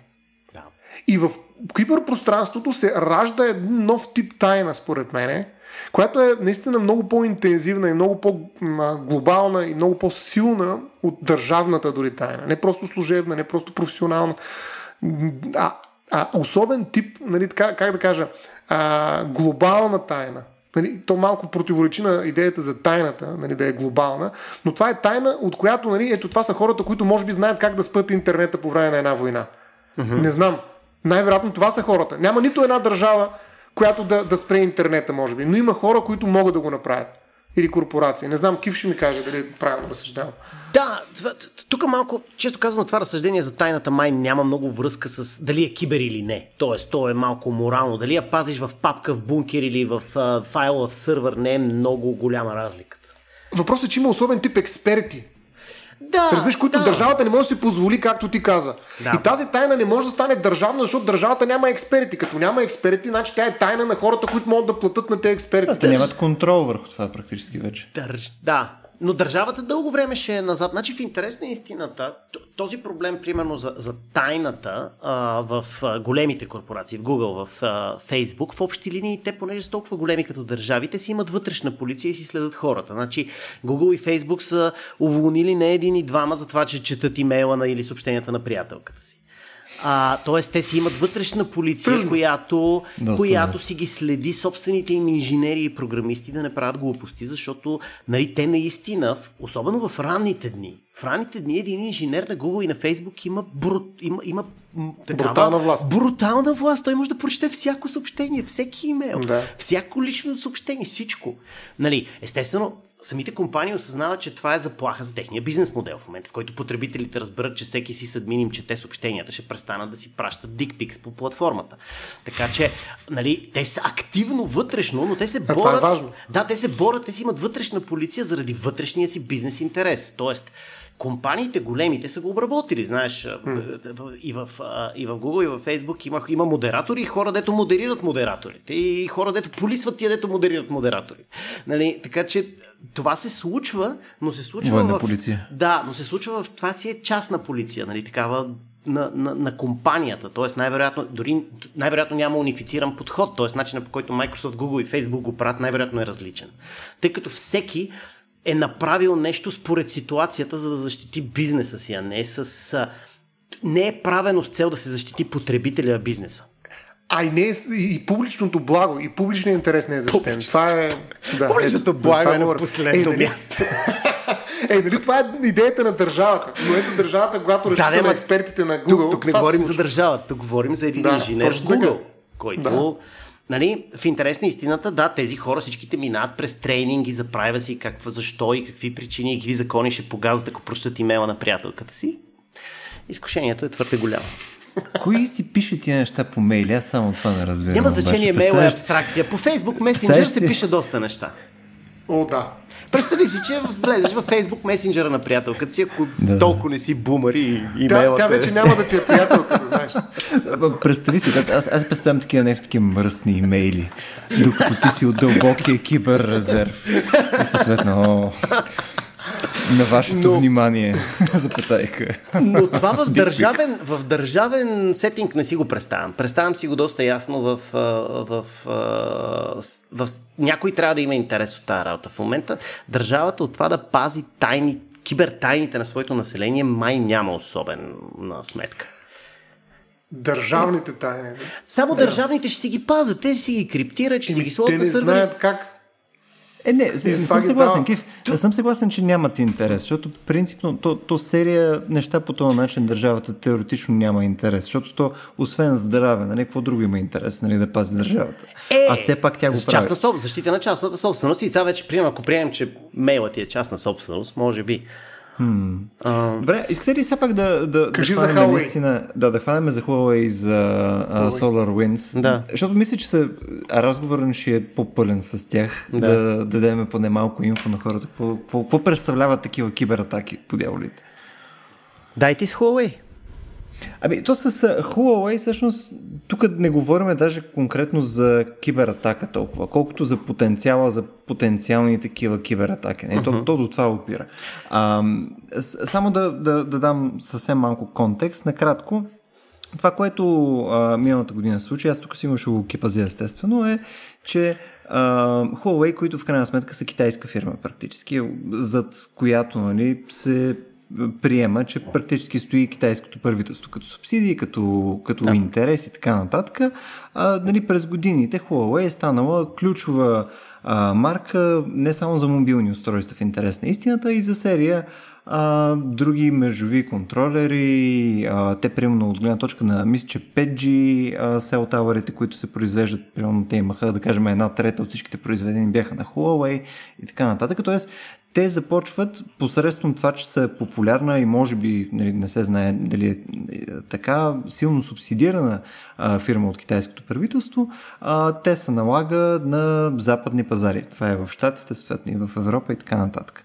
До кое, което нали, просто явно е ядосало неправилните хора вече по някое време. Станало е това пекалено голям риск, което води всъщност до серия неща. Едното от което е да извадят а, да извадят а, Huawei телефоните от а, Google Play Store, което значи, че практически тези Apple, Google сервиси и така нататък не са достъпни по начин, по който са достъпни на другите марки, които ползват Android, примерно Samsung и така нататък. Най- най- а, общо казано е, те хващат и а, обезвреждат практически част от функционалността, прямо конкретно на телефоните, като не им дават достъп до тези големи екосистеми, защото Да. а, се подозира, че има силен риск да имаш съответно такива устройства, където е съмнително нали, какво предоставят нали, на западния свят, а, тъй като е трудно да бъдат проверени точно колко са сигурни или не са. Нали, Кив горе Да. да, да, да, това е, е, то, това е стара, стара, стар страх, нали, че в момента в който нали, Китай прави всичките чипове за Хикс, вече те могат да сложат тия чипове за Хикс каквото си искат. Нали. Независимо дали този чип дали е просто нали, Wi-Fi контролер, мрежов контролер, каквото и да било нещо стандартен компонент, който се слага по много в много платки, в съответно телефони, компютри. За проблема, да, е, че това нещо а, е много трудно да се, да се ревърс инженерва. Възможно е, има техники, но е изключително трудно. Тоест, ако китайски производител реши да вгради бекдор в Ethernet контролерите, които произвежда и те влизат в дотици милиони устройства всяка година, има едно съмнение, че Китай може да управлява стотици милиони устройства дистанционно. А, проблема е, че когато се, по начина по който правим тези чипове вече с а, писти от няколко нанометра, процеса на, на reverse engineering на това е много тежък. Трябва да се реже чипа хиляди пъти, трябва ти хиляди бройки, трябва ти кат системи да възпроизведат. Тоест ти, за да похарчиш огромните ресурси за да reverse engineer, трябва да си доста убеден, че там има нещо съмнително. Особено ако то е така, така да се каже, дормантно, т.е. не е активирано и не. Защото, примерно, ако то е активирано, ако вече китайското правителство е задействало атаката, тогава този мониторинг ще свърши работа. Ще видиш, че то отделя повече температура, има повече пакети, има някакви пакети, които са unaccounted for, какви са тия пакети. Тоест, ако вече е в действие, има шанс да го хванеш, но докато не е активирано от кораба майка, не знаеш, дори не знаеш колко устройства са под потенциалния контрол на дадена държава производител. Или на самия производител Huawei. Крипи. Аз в това, в това отношение, Кив, тук да, да те питам, а, в такъв случай, ето тези мерки, които взеха конкретно за, за телефоните, нали, това да не са им нали, Google Play Services да, да. да не работят на това, не е ли някакъв такъв много фундаментален half measure? Защото в крайна сметка те самите физически устройства, те, си, те се продават. Това е ембарго. има достъп до плея. Това е ембарго. Това е, улишаваш ги от економическия ефект. Тоест, вече за потребителя ще купи по-малко вероятно Huawei телефон, ако знае. От друга страна, с това ембарго и караш да си направят собствен App Store. Huawei си имат собствен App Store. Mm. И съответно, а, вече, нали, пък част от юзерите, които бидат убедени да ползват техни телефони, изведнъж престават да са клиенти на, на, на Google App Store. Така че това е ембарго, то е много силно в момента. В момента изгонен от Google Store все едно не съществуваш. Като човек, който прави игри за Play Store, а, та, си напълно на милостта на, на Google. Ако случайно някой робот реши, че твоята апликация има цици и те банне, целият ти приход ти е по дяволите, защото така. А, Ех ти е цици обаче, просто... Да, и, а, но, но, но да, в, в случая това е по-скоро политически и търговски е това с изгонването от Play Store. То, то е опит за економически натиск. Ще ви отрежем печалбите. А това не е ли опасно. Тая економическа власт всъщност не превръща ли монополите, както винаги нали, ги се посочваме като опасни, да. опасни играчи, да. в някаква бъде опасност наистина. Да, да, така е. Те, те ви са, всичките тези вече са на, на хотлайн с щатското правителство. Щатското правителство е доста наясно за влиянието, което имат Фейсбук и Google в света. Тоест не е търговска битката, а политическа. Това вече го разбирам, да. Ами, Тук се бият не Google срещу Huawei, ами САЩ срещу Китай по-скоро, да. Точно така, да. Защото пък, със сигурност да. щатската администрация има необходимите лостове да притиска Амазон и Фейсбук да правят каквото искат. Не, не знам дали са данъци, дали са сапоени, дали са какво са, но имат своите механизми. Mm-hmm. А, така че, да, това това конкретно с, с App Store не е, но, но идва момента, в който, нали, ако а, когато е съсредоточено всичко в една държава или в един производител, тогава става наистина опасно. Нали, става си, ти си зависим от своя вендор. Нали, на, ако всичките етернет платки се правят в Китай, вече не знаем какво става с тези етернет платки. И поради сложността на това, значи, това ще дори дори ако хванеш нали, фирми с ресурсите на IBM и Facebook и Google, те също към кажеш ревърсни този Ethernet контролер как работи, ще им отнеме месеци и стотици хиляди. Не, не е да кажеш, значи, че има лесно. Изкушението на Китай е голямо да ти кажа. Ако не във всички, то не поне на всяка 100, на стотна или хилядна да слагат по един бекдор. По-интересното е какво, какво става, ако какво те, хванат, ако те хванат с smoking gun. Тоест, какво става, ако в един момент някой security researcher нареже един Ethernet контролер и каже, е, тук има бекдор. Той не знае кой го е сложил, но е произведен от фирма Хикс в Китай и в него има бекдор. Очевиден бекдор. Да. Кой ще носи отговорност, имаш предвид? Тук въобще какво ще стане в смисъл? Какво война? Ще... Ами, ще стане ли война? Ще стане ли дипломатически скандал? Ще стане ли mm-hmm. просто новина по BBC, която ще, забравим след два дни? Какво ще mm. стане? Ако разберат хората. Ако са слушали нашия подкаст, със сигурност ще стане война.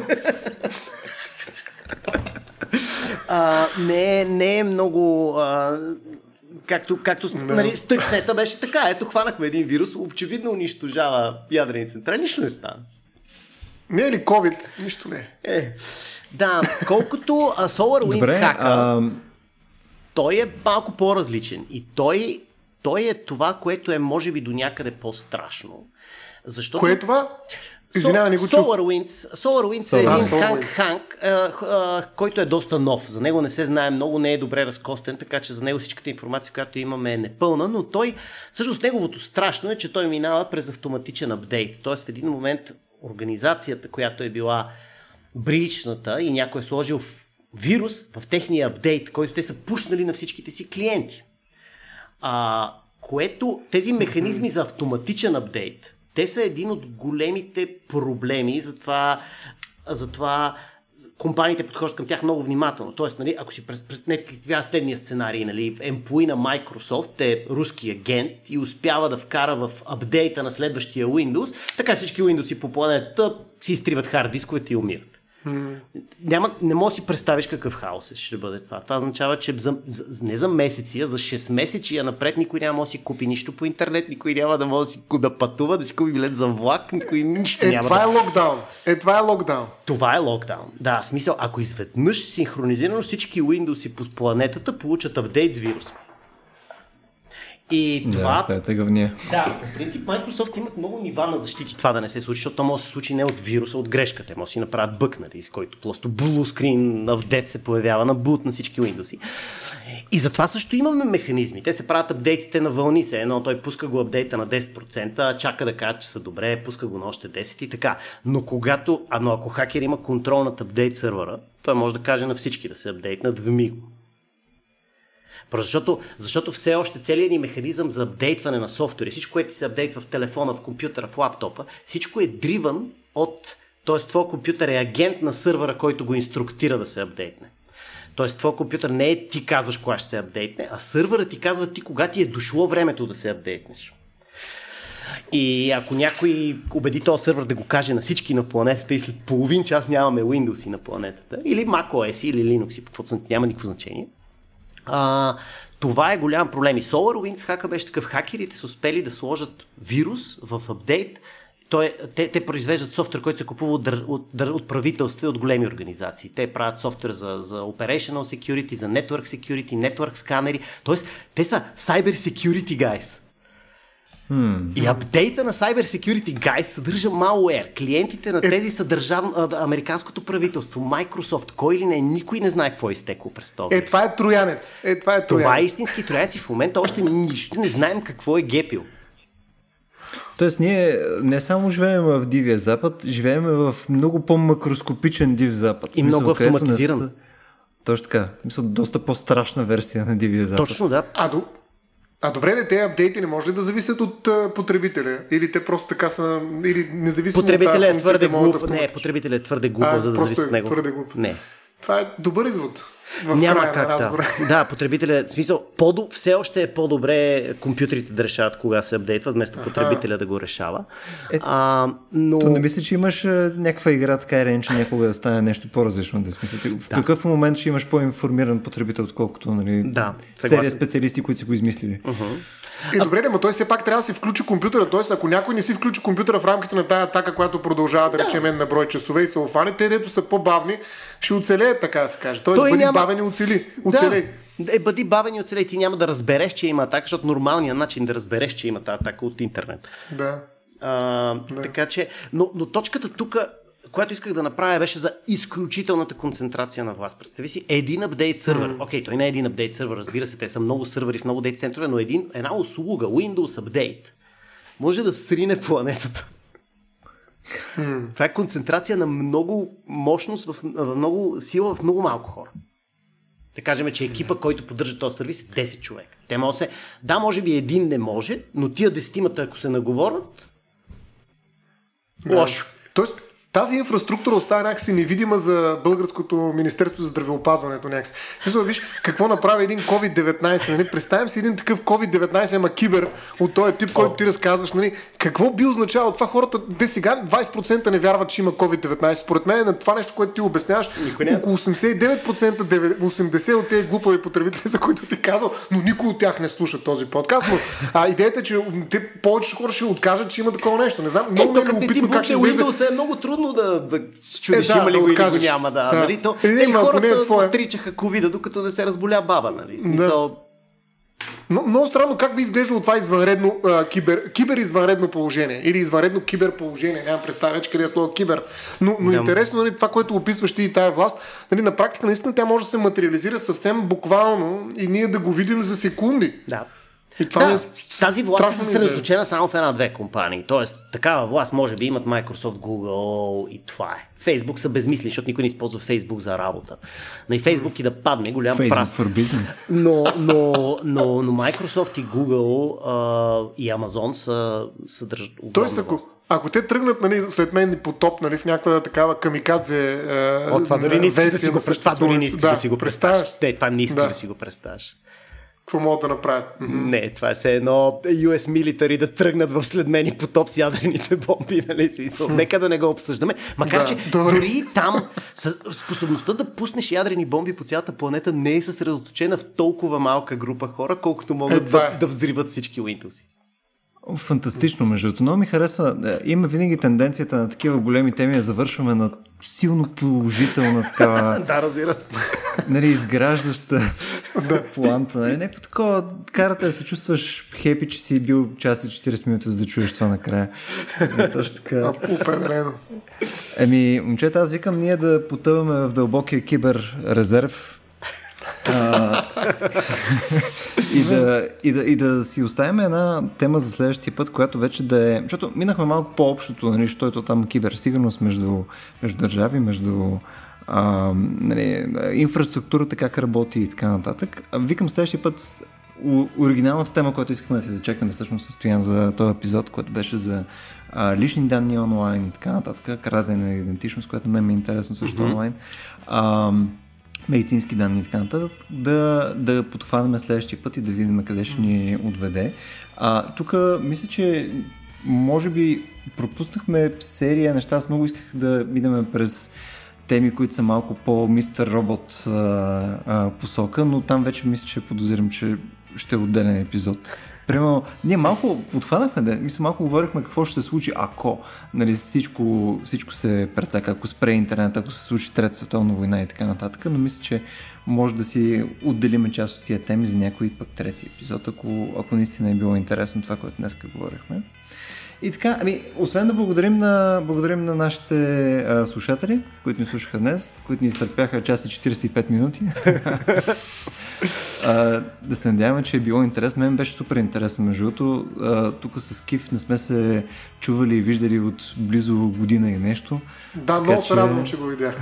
Да, да, Цял да, Дете се вика, абсолютно използвах извинението да го викнем на подкаст, за да си поговорим малко за падането на капитализма с него. и за глупавите потребители, да. Глупавите потребители са сме ние, да. А, и всички останалата. Отново, надявам се, че ви е харесало. И а, ако наистина е така, чувствайте се изцяло свободни, като едни силно информирани потребители да ни подкрепите в patreon.com slash а, и съответно да ни върнете обратна връзка за епизода и за начина по който правим тези записи. Това може да го направите както навсякъде в а, силно Unsafe Facebook или в нашия Discord канал. Ако сте наш а, патрон, а, може да влезете в нашия Discord канал, където ни връщате обратна връзка, да си говорите за смешни картинки с а, мен и серия други хора и съответно а, да обсъждаме какво ново интересно може да правим в нашия подкаст. И с това ви пожелавам чао!